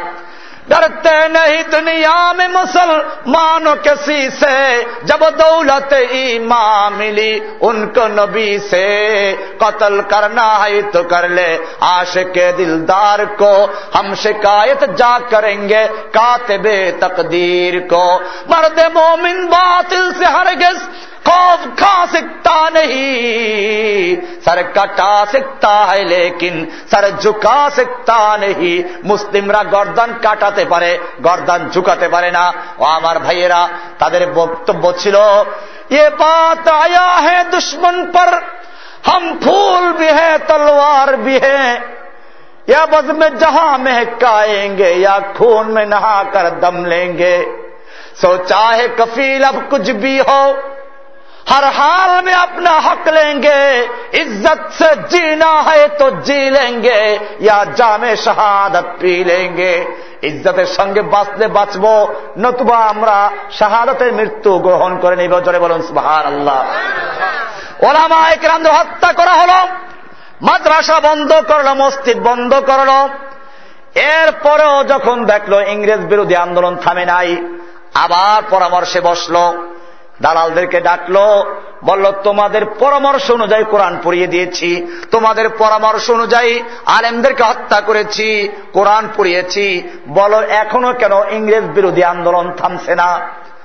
তখন ইংরেজদেরকে যারা পরামর্শ দিয়েছিল, তারা এই ছোট ছোট বাচ্চার হাফেজ, সাত আট বছর হাফেজ, এদেরকে নিয়ে হাজির করল, বলো, দেখো, তোমরা যেই কোরআন পুড়িয়েছ, কাগজের কোরআন পুড়িয়েছ, তোমরা যেই মাদ্রাসা, মসজিদ বন্ধ করেছ ইটের আর কাঠের মাদ্রাসা বন্ধ করেছ।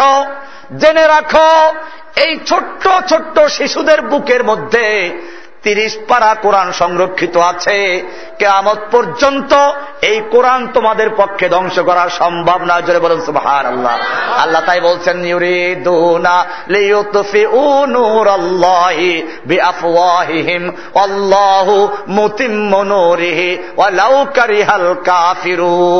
আল্লাহু রাব্বুল আলামিন বলছেন, ওই কাফেরেরা এহুদি খ্রিস্টানেরা আল্লাহর নূরকে ফুৎকার দিয়ে নিবাতে চায়। আর আল্লাহ তালা তার নূরকে পূর্ণ করে ছাড়বেন। লাউকারিহাল কাফেরুন, যদিও দুনিয়ার সমস্ত কাফেরা একত্র হয়ে বিরোধিতা করে, অপছন্দ করে, আল্লাহ তালা নূরকে পূর্ণ করে ছাড়বেন। ওরা বন্ধ করতে পারবে? পাহাড়ের সঙ্গে ধাক্কা লাগাইলে পাহাড় ভাঙ্গে না, মাথা ভাঙ্গে আল্লাহ বলছেন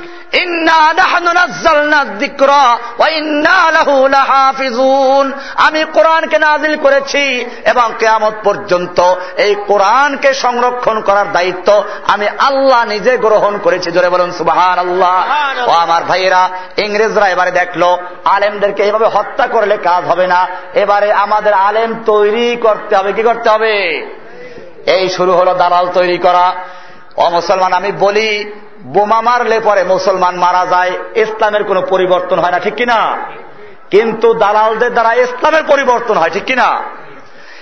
এই লোকগুলো এবারে চিন্তা করল, তাহলে আলেমদেরকে মারব না। দুই রকম ভাগ করব। আমাদের কিছু নিজস্ব আলেম তৈরি করতে হবে স্পেশাল আলেম আমাদের পক্ষে যারা কথা বলবে। সেই জন্য তারা মাদ্রাসা তৈরি করার প্ল্যান তৈরি করল।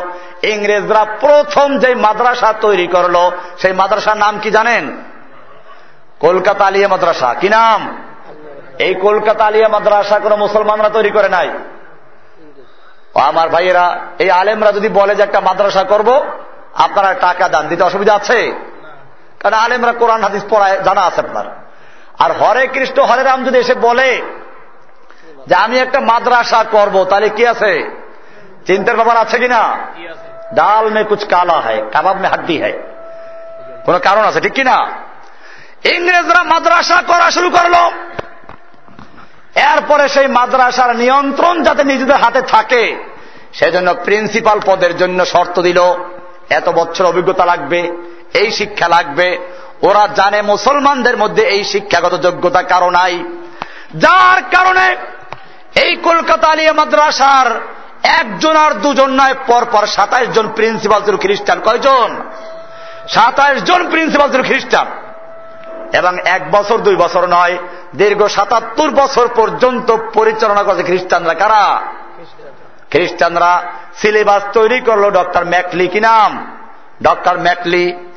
এই ম্যাকলি সাহেবরা সিলেবাস তৈরি করার সময় ইসলামের মূল বিষয়গুলো এতক্ষণ যা বললাম, ইসলামের আইন, যে চুরির বিচার কি হবে, জেদার বিচার কি হবে, সুদের হুকুম কি এইরকম সবগুলোকে বাতিল করে দিয়ে শুধু উজু গোসল পড়ো নামাজ করো, মসজিদে থাকো, আর আমরা দেশ চালাবো। এই ভাগ করে একটা সিলেবাস তৈরি করল খ্রিস্টানরা। আজকে সেই সিলেবাস চলছে। আর শিখাইলো কি? মুসলমানদেরকে নবীর আশেক বানাও, এইরকম কিছু স্লোগান শিখাও। নবীর আশেক বানাই দিয়া, তারপরে সেরেকে ঢুকাও। নবী মানুষ না, নবী ফেরেস্তানা আল্লাহ। নবী মানুষ নাকি? আমি গত কয়েকদিন আগে প্রোগ্রাম করতে গেছিলাম কুমিল্লাতে। আল্লাহ একবার নবী কি মানুষ নাকি? নবী মাটির তৈরি? তা আমি বললাম যে কিসের তৈরি? নবী মানুষ না ফেরেস্তা কারণ নবী মানুষ মাটির তৈরি না? আমি নবী তো মানুষ। মানুষ মাটির তৈরি, নবী মাটির তৈরি। না না, নূরের তৈরি। আমি আচ্ছা নূরের তৈরি কি? কোন নূরের তৈরি? নূর দুই রকম আছে। এক নূর দিয়ে ফেরেস তারা তৈরি হয়েছে। আর এক নূর আল্লাহ তৈরি হয়েছেন। আল্লাহ কোন নূর দিয়ে তৈরি হলো মোহাম্মদ সাল্লাহ সাল্লাম যদি বলো ফেরেস তাদের নূর দিয়ে তৈরি হয়েছে, তাহলে নবীর মর্যাদা বাড়ানো হলো না, ছোট করা হলো? আর যদি বলো আল্লাহ তালার নূর দিয়ে তৈরি হয়েছে, আল্লাহর সঙ্গে শিরিক করা হলো কিনা? আল্লাহর সাথে শরিক করা হলো, আল্লাহর অংশ বানাই দিল, এক বানাই ফেলল। ও আমার ভাইয়েরা, এইরকম শিরিক করায় আর কয়েক ঘরে ঘরে মিলাদ দিন রসুলের সাফাত নিন। মানুষ মরলে পরে মিলাদ খাওয়াও, তিন দিনা খাওয়াও, চল্লিশে খাওয়াও। এদি খ্রিস্টানরা এই মিলাদের মধ্যে লাগাইয়ে দিল, আর ওরা হুকুমত চালাতে শুরু করল, আদালত থেকে কোরআন বের করল। কোরআন যখন বের করল, একটা লাগাই দিতে হইবে। লাগাইয়ে দিল খতম করার জন্য জন্য। এখন এই দেশের মানুষ মনে করে কোরআনটা নাজিল হয়েছে খালি মুর্দার খাওয়ার জন্য। মরলে পরে তিন দিন পরে খতম পড়াও, চল্লিশা পড়াও, মৃত্যুবার্ষিকী পড়াও। ও আমার ভাইয়েরা, মরলে পরে কি করতে হবে? ফারাইজের কিতাব খোলো, পরিষ্কার লেখা আছে। ফারাইজের কিতাব, সেরাজি আছে। এটা উকিলরাও পড়ে। সব কিতাবে লেখা আছে, মানুষ যখন মারা যায়, চারটে হক, কয়টা হক?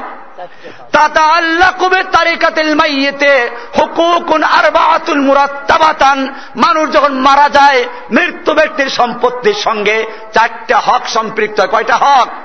চারটা হক। কয়টা হক। খুব ভালো করে শুনেন। কার টাকা খাওয়ান আর খান ভালো করে বুঝেন।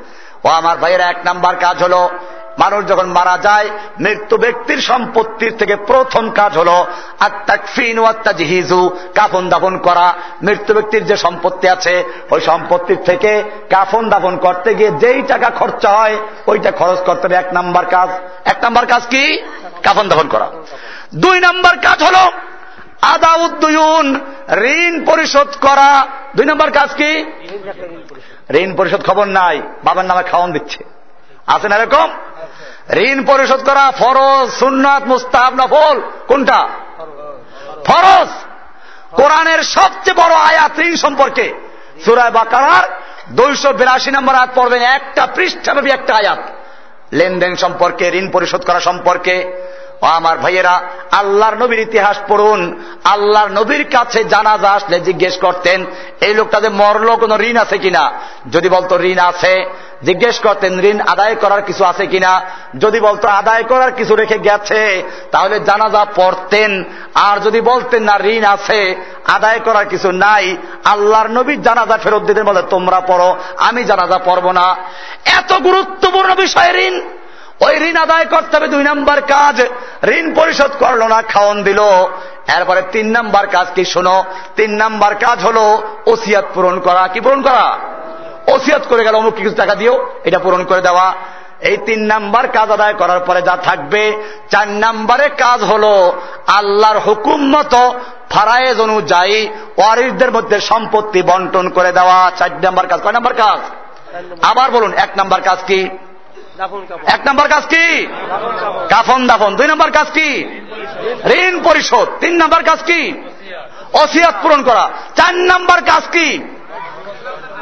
ওয়ারিসদের মধ্যে ফারায়েজ অনুযায়ী বন্টন করে দেওয়া। এই বিধানগুলো কোন কিতাবে আছে? ফারায়েজের কিতাবে আছে। মুসলমান এবারে ওয়ারিসদের বন্টন করে দিলা না। ওই ওয়ারিসদের মধ্যে নাবালেক শিশু আছে। নাবালেক শিশুর মানের থেকে হানাফি মাজাবে জাকাতও ফরজ হয় না। হানাফি মাজাব কি হয় না? জাকাতও ফরজ হয় না। তার নাবালের মাঘ থেকে যেখানে জাকাত দেওয়ার বিধান নাই ওইখানে তুমি যে বাপের নামে খাওয়ন দিলা নাবালের টাকা দিয়ে কার টাকা খাওয়াচ্ছ? ওই মালের মধ্যে মেয়ে লোকদের অংশ আছে ছোট ভাইদের অংশ আছে। মেয়ে লোকদের অংশ দিলা না ছোট ভাইয়ের অংশ দিলা না। বাপ মারা গেল মা এখন আছে বুড়া, মেয়েরা যখন আসে মায়ের সাথে দেখা করতে, ভাবিরা পাত্তা দেয় না, বড় ভাই জ্বালা দেয়। ওই মেয়ে লোকেরা বাবার কবরস্থানে চলে যায়, বাবা, তুমি দুনিয়ার থেকে চলে গেছ, এখন ভাইয়ের কাছে আমাদের মূল্য নাই, আসলে ভাই মনে করে জমি নিতে আসছে, জমি খাইতে আসছে। ভাইয়ের ছেলেরা জ্বালাতন করে, কবরের কাছে গিয়ে চোখের পানি ছেড়ে দেয়। ও মুসলমান, আল্লাহর হুকুম অনুযায়ী সন্তানদের হক ঠকাইলা তিনদের হক ঠকাইলা। আর বাবার নামে খাওয়ন দিচ্ছ। এরপরে আসুন, এই তিন দিনা মিলাদ, চল্লিশা মিলাদ, আল্লাহর নবী করেছেন কিনা সাহাবাই কেরাম করেছেন কিনা, যদি করে থাকেও আমিও করব, তুমিও করবা। যদি না করে, করা যাবে? অনেকে এখন কইবে, হুজুর, অসুবিধা কি? একটু বাবের নামে খাওয়ন দিলাম, গরিব খাওয়াই, অসুবিধা কি? আমি সেজন্যই শুরুতে বলে রেখেছিলাম, জোহরের নামাজ ফরজ কয় রাখাত আসর কয় রাখাত এসা কয় রাখাত মাগরীব কয় রাখাত এখন যদি মাগরীবের নামাজ কোন ব্যক্তি চার রেখাত পরে অসুবিধা কি? নামাজ হবে? ও আমার ভাইজান, মাগরীবের নামাজ যেরকম চার রেখাত পড়লে নামাজ হবে না, যেহেতু আল্লাহর নির্দেশ এরকম নাই, ঠিক তেমনি ভাবে ওই যে তিন দিনে মিলাদ চল্লিশা মিলাদ আল্লাহ নবী করেন নাই, এগুলো বেদাত তৈরি করা হয়েছে, সবের উদ্দেশ্যে এবাদত তৈরি করা হয়েছে, মৃত্যু ব্যক্তির নামে কোরআন খতম পড়ায়, সবের জন্য পয়সা দিয়ে পড়ায় না?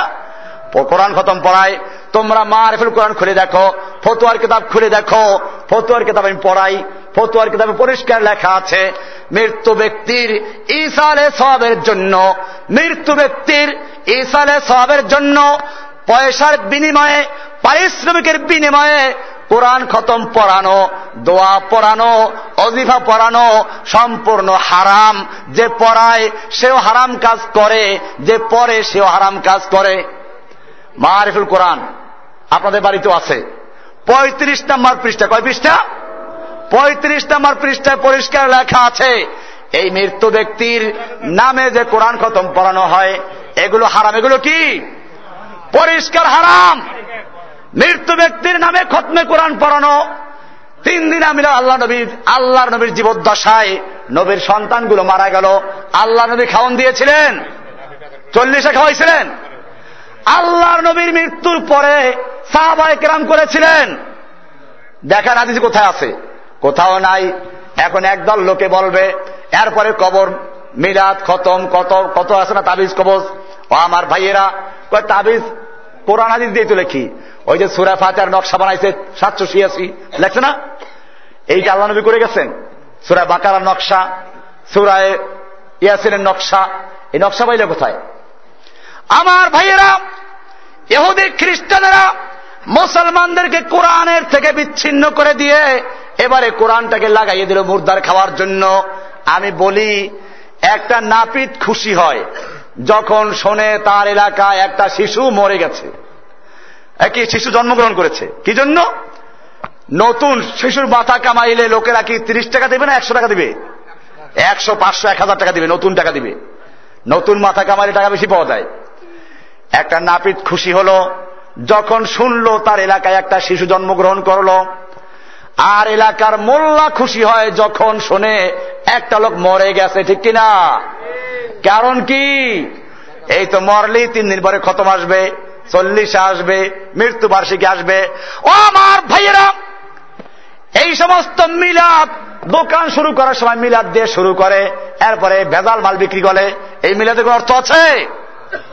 তুমি বিসমিল্লা বলে দোকান শুরু করো, আল্লাহর নাম নিয়ে দোকান শুরু করো, হালাল ব্যবসা করো, বরকত হবে কিনা? এই যে মিলাদ আমার সমাজে আছে মিলাদ তো আছে। হাদিসের কিতাবে মিলাদ আছে আছে ঠিকই। মিলাদ মানে জন্ম। আল্লাহ নবী তো জন্মগ্রহণ করেছেন আপনি অস্বীকার করি নাকি? এই মিলাদ আছে না কোরআনে? মিলাদ হাদিস আছে। আল্লাহ নবী জন্মগ্রহণ করেছেন। এটা তো আছে। এই মিলাদ নিয়ে গন্ডগোল না গন্ডগোলটা কি নিয়ে? বেদাহাতিরা দেখাই দেখো এই যে মিলাদ হাদিসে আছে। আরে বেটা হাদিসে আছে মিলাদ মানে জন্ম আল্লাহ নবী জন্ম হইলেন। এই সমস্ত আলোচনা আছে। এই যে প্রচলিত মিলাদ দোকান শুরু করতে মিলাদ চল্লিশার মিলাদ মৃত্যুবার্ষিকীর মিলাদ এগুলো হাদিস আছে? আল্লাহর নবীর মৃত্যুর চারশো আটচল্লিশ হিজড়ি পরে, কত পরে? চারশো আটচল্লিশ হিজড়ি পরে এই মিলাদের জন্ম হয়েছে ইরাকে। কোথায়? ইরাকে। ওইখানে একজন খলিফা ছিল, সে নামাজ রোজা করত না, কোরআনের আইন মানত না।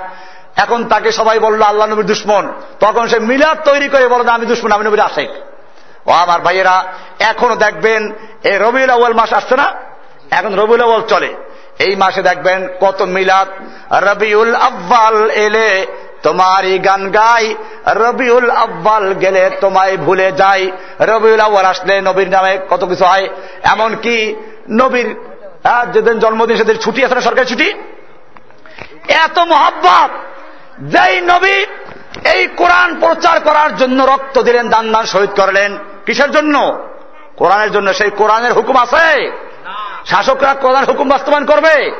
তা করবে না। ও আমার ভাইয়েরা, নবী রক্ত দিলেন, কত কষ্ট করলেন, ইতিহাস পড়ো। আল্লাহর নবী তোমার চেয়ে বড় বুজুর্গ ছিল। আল্লাহর নবী কত প্রিয় একটু বলছি, শোনো। আল্লাহর নবীর উপরে যখন কোরআন নাজির হতে লাগল, কোরআনকে দ্রুত মুখস্থ করার জন্য আল্লাহর নবী ঠোঁট নাড়া তারা করে মুখস্থ করতে লাগলেন। আল্লাহ তারা সঙ্গে সঙ্গে ওহিনাজেল করলেন। আয়াত নাজুল হয়ে গেল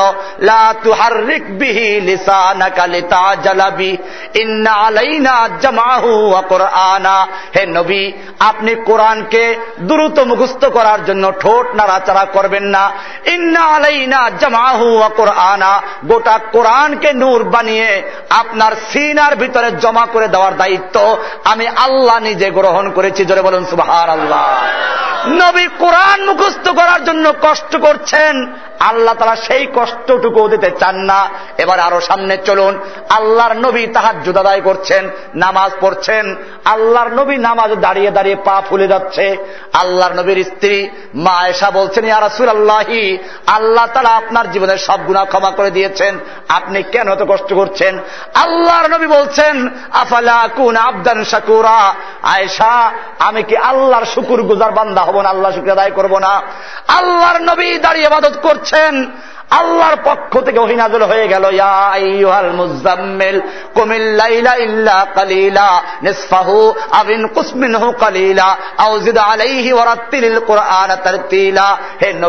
আপনি রাতের বেলা করুন, কিছুক্ষণ করবেন, কিছুক্ষণ ঘুমান, অর্ধেক বা তার চেয়ে বেশি বা কম।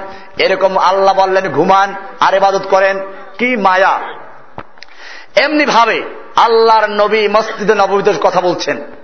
নবীর আওয়াজের চেয়ে একজন সাহাবির আওয়াজ একটু বড় হয়ে গেছে নবীর আওয়াজের চেয়ে একজন সাহাবির আওয়াজ একটু বড় হয়ে গেছে আল্লাহ আকবার সঙ্গে সঙ্গে আল্লাহ তারা কোরআনের ওহিনাজেল করলেন সুরায় হুজরতের আয়াত يا أيها الذين آمنوا لا ترفعوا أصواتكم فوق صوت النبي হে ইমানদারগণ খবরদার খবরদার, তোমরা নবীর আওয়াজের চেয়ে জোরে আওয়াজে কথা বলবে না। এমনটা যদি করো, তাহলে তোমাদের জীবনের সমস্ত আমলগুলো বরবাদ হয়ে যাবে। আমার ভাইয়েরা, নবীর সঙ্গে এত মোহাব্বত, এত ভালোবাসা। এখন এই নবীকে যখন, আল্লাহর নবীকে যখন তায়েফের ময়দানে পাথর মারা হচ্ছিল, আল্লাহ তারা দেখতে পাচ্ছিলেন কিনা?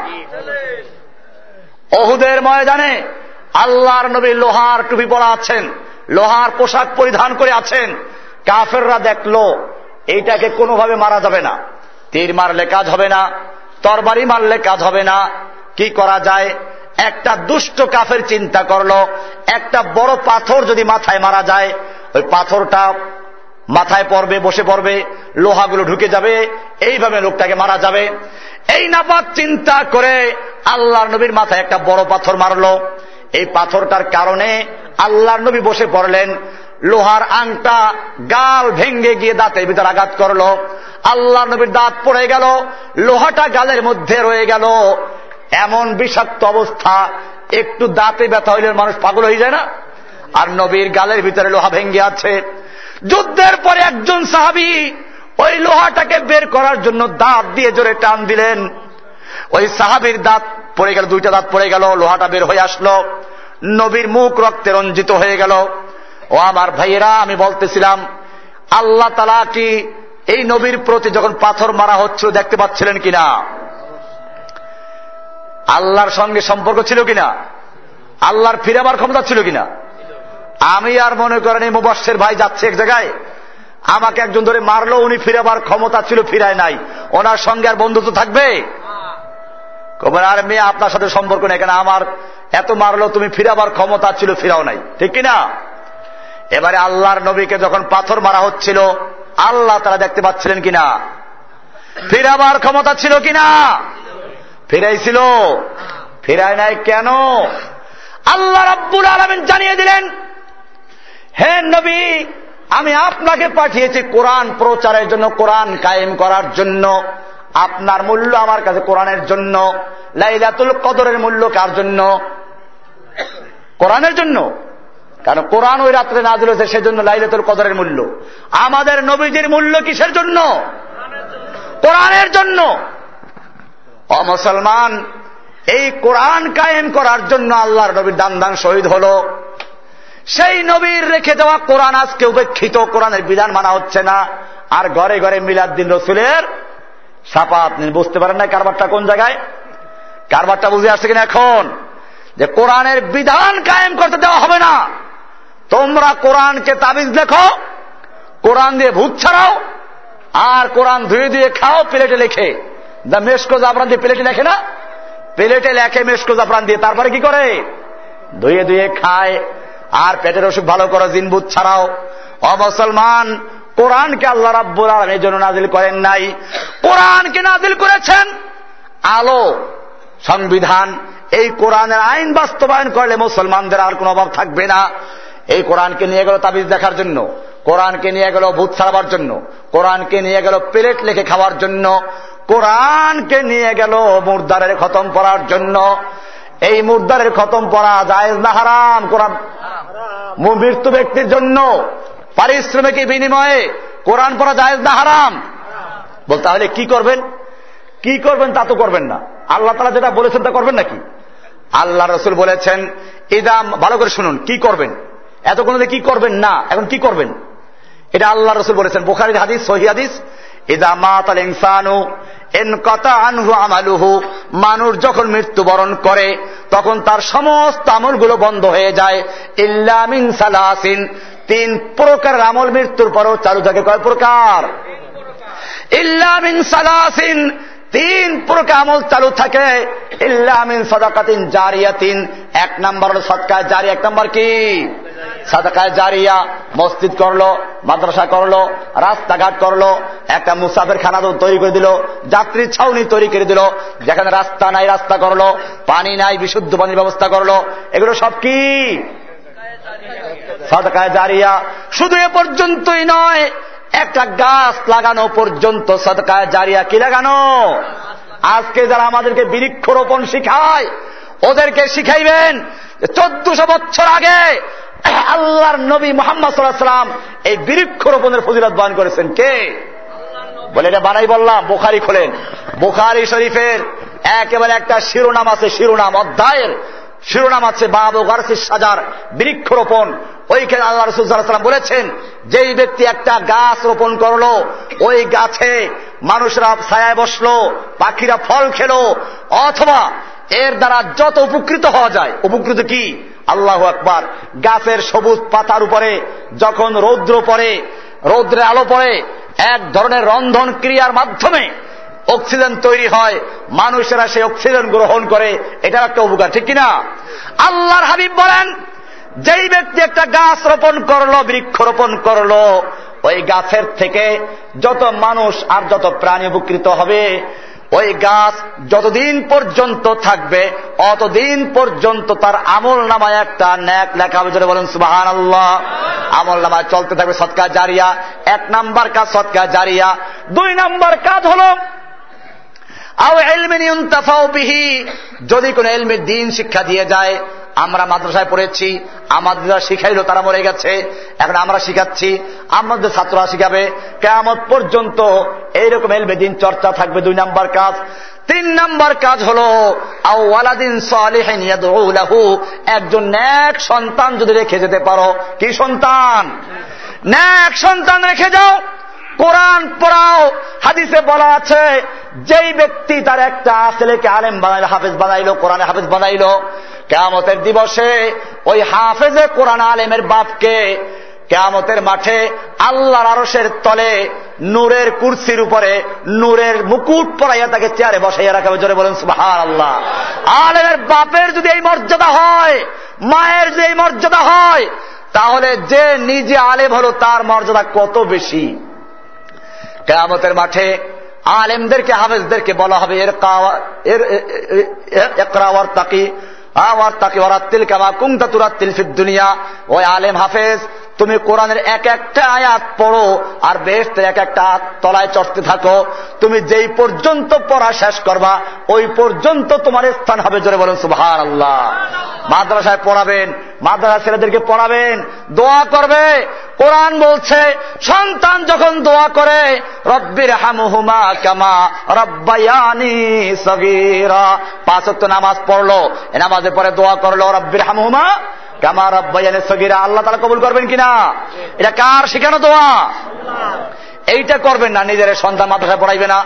পড়াইবে স্কুল কলেজে। প্যান্ট শার্ট পরবে, পেশাব করে পানি দেবে না, নামাজ পড়বে না, এরপরে বিনা উজুতে নামাজ পড়বে পড়ল মাঝে মধ্যে, এমনকি বাপের জানাজা পর্যন্ত পরে বিনা উজুতে কিনা আহ? বিদেশ থেকে ছেলে আসছে, লাশ বাপের লাশ ফ্রিজে রাখল, এক মাস, দুই মাস ফ্রিজে রাখল, এক সপ্তাহ রাখল, বিদেশ থেকে ছেলে আসলো, ছেলে এসে বন্ধু বান্ধবের সঙ্গে গোড়া আড্ডা করে সিগারেট টানে। ইমাম সাহেব ডাকে, এই মৃত্যু ব্যক্তির ছেলেরা কেউ থাকলে সামনে আসেন। তাড়াতাড়ি সিগারেটটা ফেলা দিয়ে আসে, উজু করে নেয়। এরপরে চোখের পানি ফেলার করে যে আমার বাবার উপর কারও দাবি থাকলে ছেড়ে দিবেন? এইসব আছে। অমুসলমান কেয়ামতের কঠিন দিবসে যখন এই সন্তানের জন্য জাহান নামের ফয়সলা হয়ে যাবে, আল্লাহ রাব্বুল আলমিন বলেন ওই সন্তান আল্লাহর কাছে নালিশ করবে, কোরআন বলছে, রব্বানা আরিনাল্লাদাইনি আদাল্লানা মিনাল জিন্নি ওয়াল ইনসি নাজআলহুমা তাহতা আকদামিনা লিয়াকুনা মিনাল আসফালিন। ও রব্বুল আলামিন যেই পিতা মাতা আমাকে ছোটবেলায় কোরআন শিক্ষা দেয় নাই, তোমার দিন শিক্ষা দেয় নাই, নামাজ শিখায় নাই, রোজা শিখায় নাই, এবাদত শিখায় নাই, উজু গোসল শিখায় নাই, সারা জীবন তোমার হুকুমের বিরুদ্ধে চলেছি, আজকে আমি জাহান নামে যাচ্ছি, আমার ওই পিতা মাতাকে আমার সামনে আনো, না জাল হুমা তাহতাকদামিনা ওই পিতা মাতাকে পায়ের নিচে রেখে তারপরে জাহান নামে জলব জোরে বলে নওয়াজবিল্লা ওই পিতা মাতা যে সন্তানের জন্য মাথার গাম পায়ে ফেলে কাজ করছ, হালাল হারাম বাছাই করছ না কেয়ামতের মাঠে ওই সন্তান তোমাকে পায়ের নিচে রেখে জাহান নামে যাবে। আর যদি সন্তানকে কোরআন শিখাও, নামাজ শিখাও, ওই সন্তান তোমার জন্য দোয়া করবে। মৃত্যুর পরেও তুমি কবরে বসে সব পাইতে থাকবা। ঠিক না? এইটা সহি কাজ, এইটা করবে না। নিজের সন্তান কোরআন পড়ুক, নিজের ছেলে মেয়ে কোরআন পড়ুক, আমরা না করছি না। আমরা না করছি ভাড়াটিয়া দিয়া। নিজে কোরআন পড়বে না, ভাড়াটিয়া আনবে। আবার খতম পড়ায়, ও মুসলমান, এইটা হারাম, এটা ফতর কেতাবে যায় নাই, তাফসিরেও যায় নাই, আল্লাহর নবী এটা করেন নাই সাহাবেকরাম করেন নাই, এই বেদাতগুলো বর্জন করতে হবে কিনা? এই মিলাদ আল্লাহর আবার কেউ দাঁড়াইও যায়। কারণ নবী হাজির নাজির, হাদিসে বলা আছে وعن انس رضي الله تعالى عنه قال لم يكن شخص احب اليهم من رسول الله صلى الله عليه وسلم আল্লাহর নবীর সাহাবী বিশিষ্ট সাহাবী আনাস রাদিয়াল্লাহু তাআলা আনহু আল্লাহর নবীর 10 বছর খেদমত করেছেন এই সাহাবী বলেন ও আমার মুসলমানরা ভাইরা শুনে রেখো সাহাবায়ে কেরামদের কাছে আল্লাহর নবীর চেয়ে আর কোন ব্যক্তি প্রিয় ছিল না তারা নিজের সন্তান চেয়ে, মায়ের চেয়ে, বাবার চেয়ে, স্ত্রীর চেয়ে, বাড়িঘরের চেয়ে, ব্যবসা বাণিজ্যের চেয়ে কামাই রোজগারের চেয়ে, দেশের চেয়ে সবচেয়ে ভালোবাসত কাকে? আল্লাহর নবীকে এই ভূমিকা দিলেন। এরপরে বলছেন ওই সাহাবিরা যখন আল্লাহর নবীকে দেখতেন লামিয়া কুমু তখন তারা দাঁড়াইতেন না। কেন দাঁড়াইতেন না? লিমাইকা কারণ তারা জানতেন আল্লাহর নবীরা পছন্দ করেন না। অমুসলমান মিসকাত শরীফ, বাবুল কেয়ামে হাদিসটা আছে, আলিয়া কৌমিয়া সব জায়গায় পাওয়া যাবে কিতাবটা। মেসকাত শরীফ, বাবুল কেয়াম। আনাজ থেকে আদিসটা বর্ণিত। এরপর শুধু এ পর্যন্তই না, আল্লাহর নবী একদিন সাহাবায় কেরামদের সামনে আসলেন। সাহাবায় কেরাম দাঁড়িয়ে গেলেন। আল্লাহর নবী বললেন আজিমু ও আমার সাহাবিরা, তোমরা আমাকে দেখলে দাঁড়াইয়া যাইও না। যেরকম করে অনারবরা দাঁড়ায়, স্কুলের টিচারকে দেখলে দাঁড়ায়, ওদের একজন বড়জনকে দেখলে দাঁড়ায়, তোমরা এইরকম দাঁড়াইও না। পরিষ্কার করে দিলেন। আজকে যারা মিলাদি কে আমি তারা বলে না, একজন টিচারকে দেখলে দাঁড়াই। এই কথাটাই হাদিসে বলা আছে যে ওরা আজমিরা, অনারবরা, ওদের একজন মুরব্বীকে দেখলে দাঁড়াইয়ে সম্মান করে, তোমরা দাঁড়াইয়ে সম্মান করো না। তোমরা বসে থাকবে আল্লাহ নবী আর হাদিসে বলছে, মেশকাত হাদিস সবগুলো আছে। আল্লাহ নবী বলছেন, মান সাররাহু আইয়াতামাসসালাহু রিজালু কিয়ামান ফালিয়াতাবাওয়া মাকাদাহু মিনান নার। যেই ব্যক্তি চায়, যেই ব্যক্তি পছন্দ করে যে লোকেরা তার জন্য দাঁড়িয়ে থাকুক, আল্লাহর নবী বলেন, সে যেন তার ঠিকানা জাহান নামে নির্ধারণ করে নেয়। নেতারা হাজির থাকে না, তাদের দাঁড়াই সম্মান করল আমাকে। আল্লাহর হাবিব ফরমান মেশকাত শরীফ বাবুল কেয়ামের মধ্যে হাদিসটা পরিষ্কার আছে। যেই ব্যক্তি খুশি হয়, যেই ব্যক্তি চায় যে লোকেরা তার জন্য দাঁড়িয়ে থাকুক সেই ব্যক্তি যেন তার নিজের ঠিকানা জাহান নামে নির্ধারণ করে নেয়। ও আমার ভাইয়েরা, যেই নবী এত কঠোরভাবে বললেন, সেই নবী, যে নবী দাঁড়াইবার জন্য মিলাদের জন্য পছন্দ করতেন না। আমরা দুরুদ শরীফ পড়ি নামাজের মধ্যে, দাঁড়াইয়ে না বৈশা। নামাজে দুরুদ শরীফ দাঁড়ায় না বৈশা? সুরে সুর মিলাইয়া তালে তাল মিলাই না একা একা? অমুসলমান এই সুরে সুর মিলাইয়া, তালে তাল মিলাইয়া, ঘাড়ে ঘাড় মিলাইয়া, এই সমস্ত যে আছে এগুলো বেদাত এগুলোর নাম কি? বেদাতের কবি বেদাত দুই রকম হাসান আসাইয়া। কবি দশম শব্দে বয়ান করে গেলেন, মাইক তো নবীর যুগে ছিল না বেদাত, মোবাইল ছিল না বেদাত, প্লেন ছিল না বেদাত, আপনাদের ধোকা দিবে। সেজন্য পরিষ্কার করে বলতে চাই এইগুলো যদি বেদাত হয়, তাহলে তুমিও বেদাত, আমিও বেদাত, তোর মাও বেদাত বাপু বেদাত, কারণ নবীর যুগে কেউ ছিলাম না, ঠিক কিনা?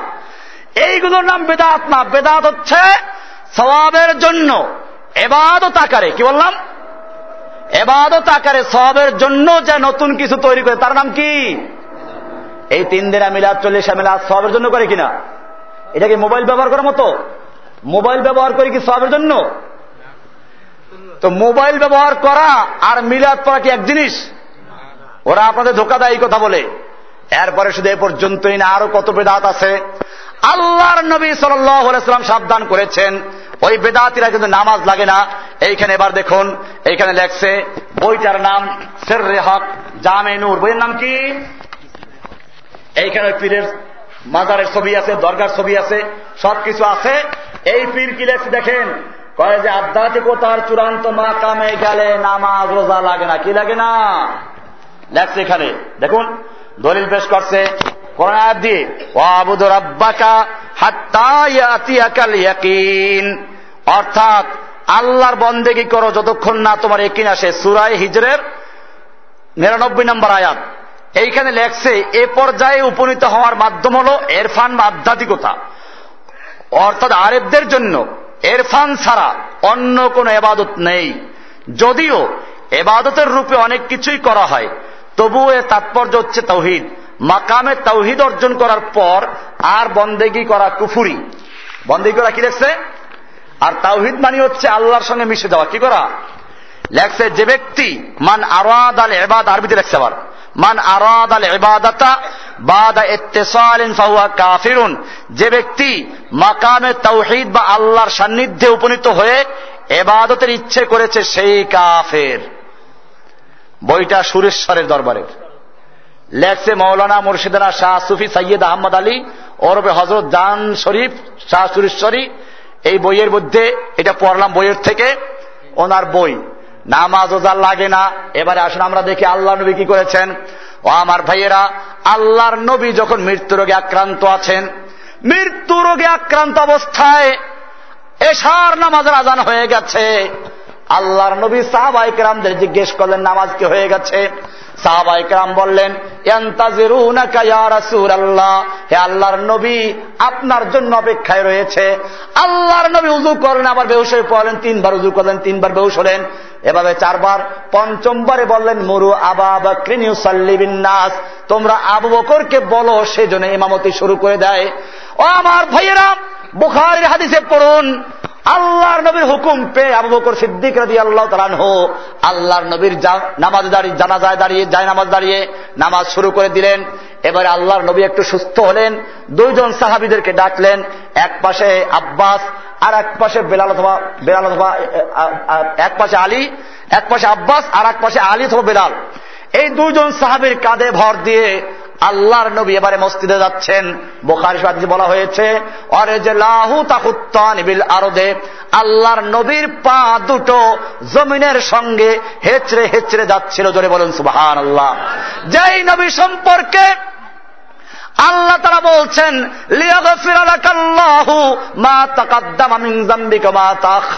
হে নবী, আল্লাহ তালা আপনার আগের পিছের সমস্ত গুণা ক্ষমা করে দিয়েছেন। সেই নবী মৃত্যু রোগে আক্রান্ত অবস্থায়ও মসজিদে গিয়ে জামাতের সঙ্গে নামাজ আদায় করছেন। এরপরে যদি কোনো ব্যক্তি বলে, আধ্যাত্মিকতার চূড়ান্ত মাকামে গেলে নামাজ করা লাগে না, বরং করলে কাফের হয়, সেগুলো পীর না শয়তান। আল্লাহর অলি না শয়তানের অলি? কারে শয়তান মি কুনি নামত ওলি, কারে শয়তান মি কুনি নামত ওলি গর ওলি নস্তলানত বর ওলি। এগুলো শয়তানের কাজ করছে। এহুদি খ্রিস্টানরা দেখে লেলিয়ে দিয়েছে। এরপরে লিখেছে, এই পীরগুলো লিখেছে, এই পীরগুলোর দরবারে হিন্দু, মুসলিম, বৌদ্ধ, খ্রিস্টান সব আসতে পারে। ধর্ম, বর্ণ নির্বিশেষে সবার জন্য মুক্ত। এরা লিখেছে, পরকালে মুক্তির জন্য ইসলাম ধর্ম গ্রহণ করা দরকার নাই। যার যার ধর্মে বসে সে নাকি আল্লাহকে ডাকলে পরকালে নাজাদ পাবে। ও আমার ভাইয়েরা মাঝবান্ডারির বইতে লেখা আছে, বেলায়েতে মোতলাকায় লেখা আছে, সুরেশ্বরের বইতেও আছে, চন্দ্রপাড়ার বইতে আছে আট্টসির বইতে আছে, এনায়তপুরের বইতে আছে, এরকম আরও অনেক পীরের বইতে লেখা আছে। পরকালে মুক্তির জন্য ইসলাম ধর্ম গ্রহণ করার কোনো দরকার নাই। আল্লাহ বললেন কি শুনুন? আল্লাহ বলছেন ইসলাম। আল্লাহর কাছে একমাত্র শুধুমাত্র দিন হচ্ছে ইসলাম। দিন কি? এবারে আল্লাহ তার আলাকাতে বলছেন ওয়ামাইয়াবতাগি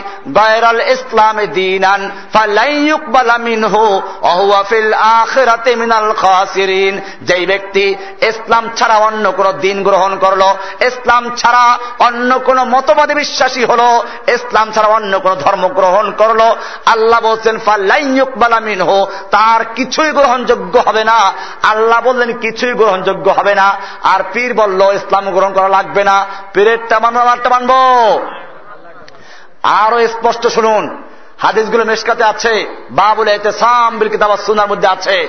আল্লাহর নবী একদিন সাহাবাই কেরামদের নিয়ে বসে আছেন, ওই মসজিষে আবু বকর আছে অমর আব্দুল খত্তাব একটা তাওরাতের খণ্ড নিয়ে আসলেন। কিসের খণ্ড?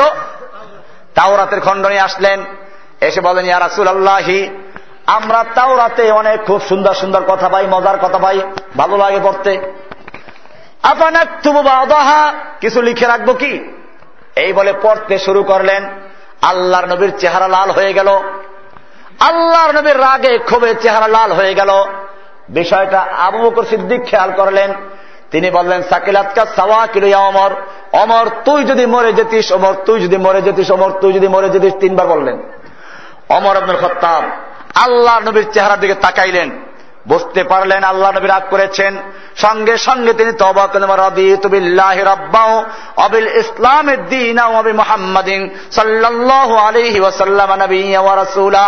এবারে আল্লাহর নবী বললেন, শোনো অমর, তুমি আমার সামনে তাওরাত পেশ করছ, তাওরাত পাঠ করছ। জেনে রাখো, এই তাওরাত যে নবী মুসার প্রতি নাজিল হয়েছিল। আন্না কা লাউ কানা হাইয়ান। আজকে যদি মুসা নবী জীবিত থাকতো ও আদরাকা নবুয়তি এবং আমার নবুয়াত কাল পেত, মা ওয়াসে আহু ইল্লা ইত্তেবাই, তাহলে মুসা নবী পর্যন্ত পরকালে মুক্তি পাইত না। আমার অনুসরণ করা ছাড়া, ইসলাম গ্রহণ করা ছাড়া, কোরআনকে মানা ছাড়া, আমার নবীর অনুসরণ করা ছাড়া নাজাত পাইত না। মুসা নবী একজন বড় নবী কিনা? তাও রাতের মতো কিতাব যার উপরে নাজির হয়েছে। আল্লাহর নবী তার নাম ধরে বললেন, আজকে যদি মুসার নবীও জীবিত থাকত এবং আমার নবৎকাল পেত, তাহলে মুসা নবী পর্যন্ত পরকালে মুক্তি পাইত না ইসলাম ধর্ম গ্রহণ করা ছাড়া। এর পরে যদি কোন পীর বলে, পরকালে মুক্তির জন্য ইসলাম ধর্ম গ্রহণ করার দরকার নাই মুসলমান এগুলো পীর না শয়তান। ওই যে ইহুদি খ্রিস্টানদের দালাল বলেছি, সেগুলো এগুলোই। এবার এই লোকগুলো আরও মারাত্মক, কয় যে এগুলো আল্লাহর ক্ষমতা সব পেয়ে গেছে, হেদায়ত দিয়ে দেয়, তরাইয়া নেয়, পার করে নেয়। মাঝ ভান্ডারিতে গান আছে না? কেউ ফেরে না, খালি হাতে, খাজা বাবার দরবার হতে, আবার গান গায় আল্লাহর ধন রসুলকে দিয়ে, আল্লাহ গেছেন খালি হয়ে, রসুলের ধন খাজাকে দিয়ে, রসুল গেছে খালি হয়ে, রসুলের ধন খাজায় পে লুকিয়েছে আজমিরে, কেউ ফেরে না খালি হাতে, খাজারে তোর দরবারে গান গায় কিনা? আজমিরে তো আরো মারাত্মক জিনিস লেখা আছে উর্দুতে লেখা তো ওই জন্য বাঙালি পড়তে পারে না বাবাই ওখানে লেখা আছে আসমান হায় তেরা ये जमीन है तेरी मकसूद मेरा कर दे पूरा আয়ে খাজা আজমিরি বোঝেন অর্থ কি এ আসমান তোমার জমিন তোমার ওহে খাজা আজমিরি আমার দিলের মকসুদ পূরণ করে দাও তুমি বাবা আজমিরি জোরে বলেন আজমিরি জালেক মক্কার কুফাররা বলতো আসমান জমির মালিককে আর এই পীরের মুরিদরা বলে, আসমানের মালিককে খাজা বাবা, চিন্তা করছেন কোন পর্যায়ে আছে? এবারে এই লোকগুলো হেদায়ত দিয়ে দেওয়ার মালিক, তরাইয়া নেওয়ার মালিক, আল্লাহর নবীর ইতিহাস পড়ো। ওই আল্লাহর নবী যেদিন লাইলহার দাওয়াত দিলেন, সেই দিন আল্লাহ নবীর বিরুদ্ধে কাফেররা সব চলে গেল। আবু তালেব আল্লাহ নবীর চাচা, তার কাছে মক্কার কুফাররা আসলো। এসে বলল, আবু তালেব, তুমি তোমার চাচা, তোমার ভাতিজাকে বারণ করো। সে যদি সুন্দরী নারী বিয়ে করতে চায়, আরবের সবচেয়ে সুন্দরী নারী তাকে দেওয়া হবে। যদি ধনী হতে চায় মক্কার সবচেয়ে বড় ধনী বানিয়ে দেওয়া হবে। নেতা হতে চায় মক্কার নেতৃত্বের রাজ মুকুট তার মাথায় পরিধান করে দেওয়া হবে। ও আমার ভাইয়েরা, ইতিহাস পড়ো। আল্লাহর নবীর চাচা আবু তালেব আল্লাহর নবীকে ডেকে বললেন যে, মোহাম্মদ, একটু শুনো। এই মক্কার নেতারা তোমাকে কি সুন্দর প্রস্তাব করছে? মানলে পরে তোমার কোনো অভাব নাই। না মানলে কিন্তু খবর আছে। এরা মক্কার বড় বড় নেতা। সব কিছুদের হাতে ক্ষমতা। একটু ওদের কথা শুনো। লাই লাইল্লা দাওয়াতটা বন্ধ রাখো। আল্লাহর নবী বললেন, চাচা আবু শুনে রাখো, আমি আমার জন্মের পূর্বে আব্বাজানকে হারিয়েছি। জন্মের কয়েক বছর পরে মাকেও হারিয়েছি। জন্মের পরে, এরপরে কিছুদিন পর্যন্ত দুই বছর আমার দাদার কাছে লালিত পালিত হয়েছি। এরপরে আট বছরের থেকে গোটা সময়টা তোমার কাছে আমি ছিলাম। তুমি তোমার পুত্রের চেয়ে বেশি ভালোবাসেছ। জেনে রাখো, ওরা আসমানের, ওরাই দুনিয়ার নেতৃত্ব, দুনিয়ার ব্যবসা বাণিজ্য। সুন্দরী নারী কেবল নয়, যদি আসমানের সূর্য এক হাতে তুলে দেয়, আসমানের চাঁদ আর এক হাতে তুলে দেয়, আমি মুহূর্তকালের জন্য আল্লাহর কালিমা লাইলাহার দাওয়াত বন্ধ করতে পারি না। জোরে বলেন সুবাহান আল্লাহ এরপরে আবু তালেব কি করল ভালো করে শুনো।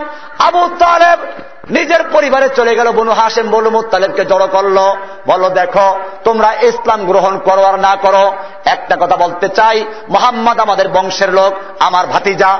তাকে হেফাজত করার জন্য কে কে রাজি আছো? এক আবুল আহাব ছাড়া সব বনু হাসেম বনু মুতালেব একাত্র হয়ে গেল। আল্লাহ নবীর বংশ আর আবু জাহিল্লার বংশ আলাদা, বুঝছেন? অনেকে ভুল বলে, আবু জাহেল আল্লাহ নবীর আপন চাচা, মিথ্যা কথা। আবু জাহিল্লার বংশ হল বনু মাকজুম কোরাইশ বংশ, বড় বংশ, ওই বংশে এক, গ্রামের চাচা আর কি।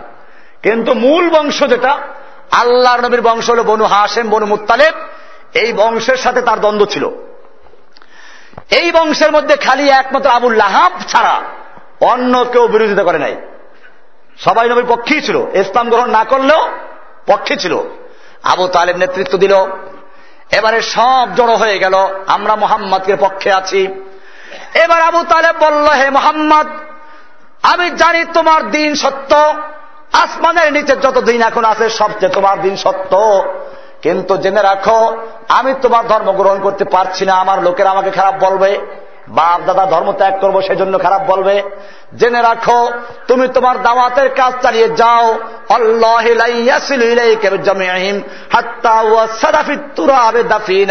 আল্লাহর কসম ওরা সব কাফের মিলে তোমার কোনো ক্ষতি করতে পারবে না। যতক্ষণ পর্যন্ত আমি আবু তালেবের দেহের সঙ্গে রুহু থাকবে ধরে বলেন সুহান আল্লাহ এই আবু তালেব সারা জীবন নবীর পক্ষে কাজ করল, কিন্তু ইসলাম গ্রহণ করে নাই। ইসলাম গ্রহণ করে নাই। এরপরে আবু তালেব যখন মৃত্যু সময় ঘনিয়ে আসলো, আবু তালেব মৃত্যু হয়ে যাচ্ছে। আল্লাহর নবী আবু তালেবের মাথার কাছে গিয়ে বসলেন, বললেন যে, হে নবী, চাচা সারা জীবন তুমি আমার পক্ষে ছিলে।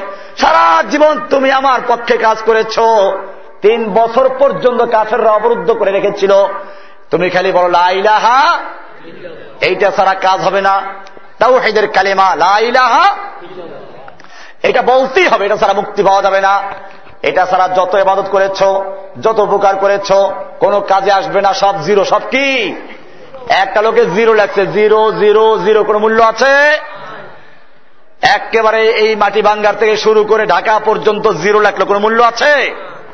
এবারে একটা এক লেখছে এক। এক লিখে এবারে একটা শূন্য দিল কত হবে? দুই নাম্বার শূন্যদান কত হবে? আর এক শূন্য কত হবে? এক আছে এখন যত শূন্য লাগাও তত একের মূল্য বাড়বে ঠিক কিনা? ঠিক তেমনি ভাবে লাইল্লাহর সাক্ষী দেওয়া ছাড়া যত ভালো কাজ করুক পরকার না পাওয়া যাবে। পাইলে একটা লোক পাইতো, সে লোকটার নাম কি? আবু তালেব। কি নাম? আবু তালেব মৃত্যু হচ্ছে। ইসলাম ধর্ম গ্রহণ করে নাই। আল্লাহর নবী বললেন, খালি বলো লাইলাহা বলল না, মারা গেল। আল্লাহর নবী আবু তালেবের মৃত্যুর পরেও দোয়া করতে লাগলেন।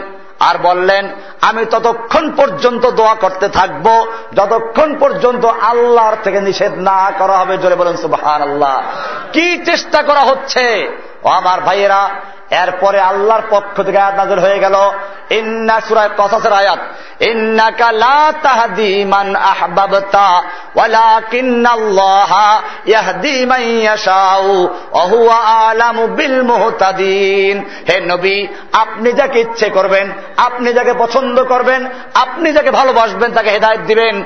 এই ক্ষমতা আপনাকে দেওয়া হয় নাই। আপনার চাচা, আপনার ভাতিজা, আপনার বংশের লোক, আপনার আত্মীয়, আপনি ইচ্ছে করলে হেদায়ত দিবেন, এই ক্ষমতা আপনাকে দেওয়া হয় নাই। হেদায়ত দেওয়ার মালিককে আল্লাহর নবী যখন তার আপন চাচা আবু তালেবকে হেদায়ত দিতে পারলেন না এরপরে যদি কোনো পীর বলে, হেদায়ত দিয়ে দিবে, তরাইয়া নিবে, পার করে নিবে, সেগুলো পীর না শয়তান। এবারে আসো, কেমনে যে পীরের ছবি অন্তরে বসাইতে হইবে, পীরের মোরাকাবা করতে হইবে অন্তরে কল্পনা করতে আমি আমার কলবের দিকে মতবাজ্য আমার কলব পীর সাহ কেবলার কলবের দিকে মতবাজ্য পীর সাহের কলব হইয়া তারপরে কোথায় যাবে দেখেন লাগছে। আমি বলি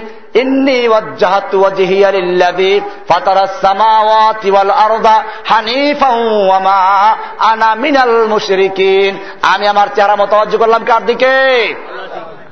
সেই এক আল্লাহর দিকে যিনি আসমান এবং জমিনকে সৃষ্টি করেছেন হানিফান একনিষ্ঠ ভাবে আমা আনা মিনাল মুশরিকিন, আমি মুশরিকদের অন্তর্ভুক্ত নেই। আর এখানে পীররা কি লেখে দেখেন? পীর লেখছে পীর লেখছে, আমার দিল আমার মোর্শেদের দিকে মোতাবাজ্জু আছে। আমার মোর্শেদের দিল আল্লাহ পাকের দিকে মোতাবাজ্জু আছে। কেমনে আছে তার বিস্তারিত লেখছে এখানে? আপন মোর্শেদের দিল পাক আর মুড়িদের দিল না পাক। পীর কখনো চায় না। নিজের নাপাক, পাক দিলকে মুড়িদের নাপাক দিলের সঙ্গে মিশাইতে। কিন্তু মুরিদ যখন দুই চোখের পানি ছেড়ে দিয়ে নিজের নাপাক দিলকে পীরের পাক দিলের সঙ্গে মিশাইতে কাকুতি মিনতি করে, তখন পীর আর সহ্য করতে না পেরে নিজের পাক দিলের সঙ্গে মুড়িদের নাপাক দিল মিশাইয়া নেন। তখন মুড়িদের দিল পাক হয়ে যায়। এরপর কবিতা লাগছে পীরের দিলে দিল মিশাইলে, মুর্দা দিল জিন্দা হয়। অকুল দরিয়ার মাঝে ডুবা তরি ভেসে যায়। আপনা দিল করো সাদা, কেন ভাবো জুদা জুদা? যথায় মোরশেদ, তথায় খোদা। ওই নামেতে ডুবে রও। কি বলছে? যথায় মোরশেদ তথায় খোদা, এরপরে লেখছে, তারপরে খেয়ালে খেয়ালে চলিয়া যান। মাতুয়াইল দরবার শরীফের দাদা পীরের পাক কদমে দাদা জানের পাক কদম দিলের হাত দিয়া জড়াইয়া ধরেন এবং দাদা জানের পাক দিলের সাথে দিল মিশাইয়া ওই কদমের উসিলা দিয়া চলিয়া যান চন্দ্রপাড়া দরবার শরীফে। শাহ সুফি চন্দ্রপুরী রহমতুল্লাহ পাক কদমে খেয়ালের হাত দিয়া জড়াইয়া ধরেন। তাহার পাক দিলের সাথে নিজের দিল মিশান, তারপর খেয়ালে খেয়ালে চলিয়া যান। এনায়েতপুরী কুসি আ এর পাক দরবারের দিকে কদমে এবং তাহার পাক দিলের সাথে নিজের দিল মিশান, তারপরে খেয়াল করুন, শরিয়াতের পর্দার অন্তরালে আফজালে জামিয়ানিয়া, মরহুমা মাকফুরা হজরত জহুরা খাতুন দোয়ার বরকতে। এইভাবে লেখছে কি? এত ভাই আমাদের তারপর চলে যান অমুক বহুত লেখা আছে, এক দুই পৃষ্ঠা। এইভাবে চলিয়া যান চলিয়া যান, মিলান সব, তারপরে আল্লাহর দিকে। অমুসলমান আমি বলি, তুমি যখন তোমার দিলটা মিলাইলা, পীরের দিলের সাথে, পীরের দিল তখন তার বউয়ের দিলের সাথে, তোমার দিল কই যাবে? তুমি যখন তোমার দিল মিলাইলা পীরের দিলের সঙ্গে, পীর সাহেবের দিলটা তখন পায়খানা শরীফে আছে, তোমার দিল কই যাইবে? আর আল্লাহ বলছেন ইয়া কানা আবুধু ইয়া কানাস্তাইন একমাত্র আল্লাহকে ডাকবো। কাকে ডাকবো? এবারে পীর কি লেখছে? কয় যে পীরের কাছে মুড়ি দেওয়া ফরজ। এরপর দুইজন পীর হইলে দুই পীরে দুই ডানা ধরে বেশ তৈরি যাইবে। লেখছে, পীরের কাছে মুড়ি ধোয়া ফরজ। নিচে লেখছে, যদি কারও দুইজন পীর হয় উর্দু লেখছে, দো পীর, দো ডানা পাকারকে বেস্ট মেলে জায়গা কুই হরজ নেহি। এর বাংলা অনুবাদ লাগছে দুই পীরে দুই ডানা ধরে বেস্টে লইয়া দেবে কোনো অসুবিধা নাই। আমার ভাইরা, আর কত পর্ব এখানে? অনেক বই আছে। নামাজ লাগে না, রোজা লাগে না, আলাদা ধর্ম। আমি সেজন্য বলেছি, এই ইহুদি খ্রিস্টানদের চক্রান্ত মুসলমানদেরকে কোরআন হাদিস থেকে সরাইয়া একটা সুফিবাদী ভিন্ন ধর্ম লাগাইয়া দাও। তাহলে হবে কি? এরা ওইগুলো নিয়ে থাকবে। আর মুসলমান যারা কোরআন হাদিসের কথা বলে, ওদেরকে কালারিং করো, মৌলবাদী বলো, জঙ্গিবাদী বলল এরকম ভাবে কট্টরপন্থী বলো, এই সব কিছু চক্রান্ত আছে। আমার কাছে খ্রিস্টানদের বর্তমানে হদিদের একটা চক্রা গ্রুপ আছে এটার নাম র্যান্ড। র্যান্ড ইনস্টিটিউট, আমেরিকার গোপন সংগঠন। এদের কাজই হল মুসলমানদের বিরুদ্ধে বিভিন্ন রিপোর্ট তৈরি করে আমেরিকার সরকারকে দেওয়া। সেই রিপোর্টে বলা হয়েছে, এটা দুই হাজার সাত সনের একটা রিপোর্ট। এখানে লেখছে, অধিকাংশ মুসলিম বিশ্বে যে সংগ্রাম চলছে, তা সত্যিকার অর্থে একটি মতাদর্শগত যুদ্ধ। এর ফলাফল নির্ধারণ করবে মুসলিম বিশ্বের আগামী দিনের পথ নির্দেশনা। এরপরে যারা শিক্ষিত তারা বুঝবেন এগুলো। যুক্তরাষ্ট্র এমন এক যুদ্ধে জড়িত, যা একই সাথে অস্ত্রের আদর্শের, একই সাথে অস্ত্রের আদর্শের। এই যুদ্ধের চূড়ান্ত বিজয় শুধুমাত্র তখনই অর্জিত হবে যখন চরমপন্থীদের আদর্শকে, ওদের ভাষায় চরমপন্থী মানে যারা কোরআন, হাদিসের পুরো কথাগুলো বলে, এরা চরমপন্থী। আর যারা কিছু বলে কিছু বলে না, কিছু বাদ দেয়, এরা নরমপন্থী। এরা কি? নরমপন্থী মডারেট মুসলিম এই চরমপন্থী আর নরমপন্থী, মৌলবাদী আর মডারেট মুসলিম ভাগ করেছে। লেখছে যে চরমপন্থীদের আদর্শকে তাদের নিজেদের সমাজের জনগণ এবং সমর্থকদের চোখে কলঙ্কিত অথবা অখ্যাত করতে হবে। তার মানে ওরা কালারিং করবে, এরা ওহাবি, এরা রসুদের আশেক না, এরা ইসলামের দুশ্মন। এইভাবে একটা কালারিং করে দিবে। এরপরে লেখছে নাইন ইলেভেন আক্রমণের পরে বারবার ভুল পদক্ষেপ নেওয়ার পর আজ ওয়াশিংটন পাল্টা আক্রমণ চালিয়ে যাচ্ছে। সেনায়ু যুদ্ধ পরবর্তী সময়ের তুলনায় নজিরবিহীন এক রাজনৈতিক যুদ্ধের প্রচারণা শুরু করেছে যুক্তরাষ্ট্রের সরকার। সামরিক মনস্তান্ত্রিক অভিযান এবং সিআইএ এর গোপন অভিযান পরিচালনার জন্য নিয়োজিত দলগুলো থেকে শুরু করে প্রকাশ্যে যোগাযোগ মাধ্যম, রেডিও, টিভি সংবাদপত্র এবং বুদ্ধিজীবীদের অর্থনৈতিক যোগান দেওয়া পর্যন্ত ওয়াশিংটন মিলিয়ন মিলিয়ন ডলার ব্যয় করছে। এমন এক প্রচার অভিযানে যার লক্ষ্য শুধুমাত্র মুসলিম সমাজকেই নয়, ইসলামকেও প্রভাবিত করা। এরপরে লেখছে, ওয়াশিংটন গোপনভাবে কমপক্ষে চল্লিশটি দেশে অনুদান প্রদান করেছে রেডিও এবং টেলিভিশনে ইসলামী অনুষ্ঠান প্রচারের জন্য, ইসলামী অনুষ্ঠান প্রচারের জন্য। মুসলিম স্কুল কোর্স চালুর জন্য অনুদান প্রদান করেছে মুসলিম বুদ্ধিজীবীদের জন্য ও রাজনৈতিক কর্মশালার জন্য অথবা অন্যান্য কর্মসূচি পালনের জন্য শুধুমাত্র মডারেট ইসলামকে উৎসাহিত করার লক্ষ্যে যুক্তরাষ্ট্রের কেন্দ্রীয় সরকার থেকে সাহায্য দেওয়া হচ্ছে মসজিদ নির্মাণের জন্য, এশিয়ান কোরআন রক্ষার জন্য, এমনকি ইসলামী স্কুল মাদ্রাসা প্রতিষ্ঠার জন্য। যে কারণে আপনারা দেখেছেন ইমাম প্রশিক্ষণের সমাপনী দিবসে আমেরিকান সৈনিকরা নর্তকীরা নেচেছে, গান গাইল, ইমামদের সামনে ঠিক না? তো যাই হোক, এতক্ষণ পর্যন্ত আমি যে বিষয়গুলো আলোচনা করলাম অনেক জরুরি কথা। আজকে ইসলামকে ধ্বংস করার জন্য মুসলমানদের মধ্যে এই যে ছাড়পোকা তৈরি করা হয়েছে এই জন্য ইসলামের মৌলিক বিষয়গুলো বাদ দিয়ে কিছু অমৌলিক কাজের মধ্যে জড়িয়ে দেওয়া হচ্ছে। এই জরুরি বিষয়গুলো আলোচনা করা হলো। আরও অনেক আলোচনা আছে, সময় অনেক হয়ে গেছে। আপনাদেরও কষ্ট হচ্ছে, আমারও কষ্ট হচ্ছে। তারপরও মনের ব্যথা ছিল। এজন্য বললাম, সহি কথা বললে অনেকে কষ্ট পায়। আর অনেকে আছে বাপ দাদার থেকে করে আসছি। এগুলো আছে আমাদের, এই সমাজেও আছে। এই কথাগুলো কুফফারদের কথা বাপ দাদার যুগ থেকে করে আসছি, এটা দলিল না। দলিল কোরআন হাদিসে কি আছে? আগের যুগে কোরআন হাদিস কয়জন পড়ছে? এখন আলেম আছে। ঘরে ঘরে মুক্তি আছে। কোরআন, হাদিস জিজ্ঞেস করেন, কোরআন সুন্না যা থাকবে, এটা পালন করব, যা থাকবে না, পালন করব না, ঠিক কিনা? যত বড় আলেম করুক, যত বড় বুজুর্গ করুক, যদি কোরআন, হাদিসে না থাকে, মানা যাবে? কোরআনের স্পষ্ট আয়াত আছে। আমরা এই প্রতিজ্ঞা করব। দীর্ঘ আলোচনা হয়েছে। আল্লাহ সুবাহান আমাদের সকলকে বিষয়গুলিকে বুঝার এবং আমাদের তৌফিক দান করুন, আমিন। আগামী দিনে মাহফিল আলী হোসেন সাহেব আসবেন। তিনি আর বাকি আলোচনাগুলো করবেন। আমি মূলত আজকে আলোচনার দুইটা সাইডে। একটা হচ্ছে কোরআন, যে একটা কমপ্লিট সংবিধান। কোরআনে আইন আছে, সে আইনগুলো আমরা অমান্য করছি, আবার দাবি করছি মুসলিম।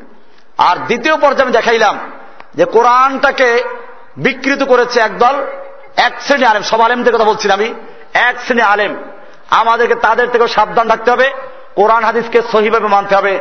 আল্লাহ সুবাহান আমাদের সকলকে বিষয়গুলোকে বুঝার এবং আমল করার তফিক দান করুন। আখর দাওয়ান আলমিন।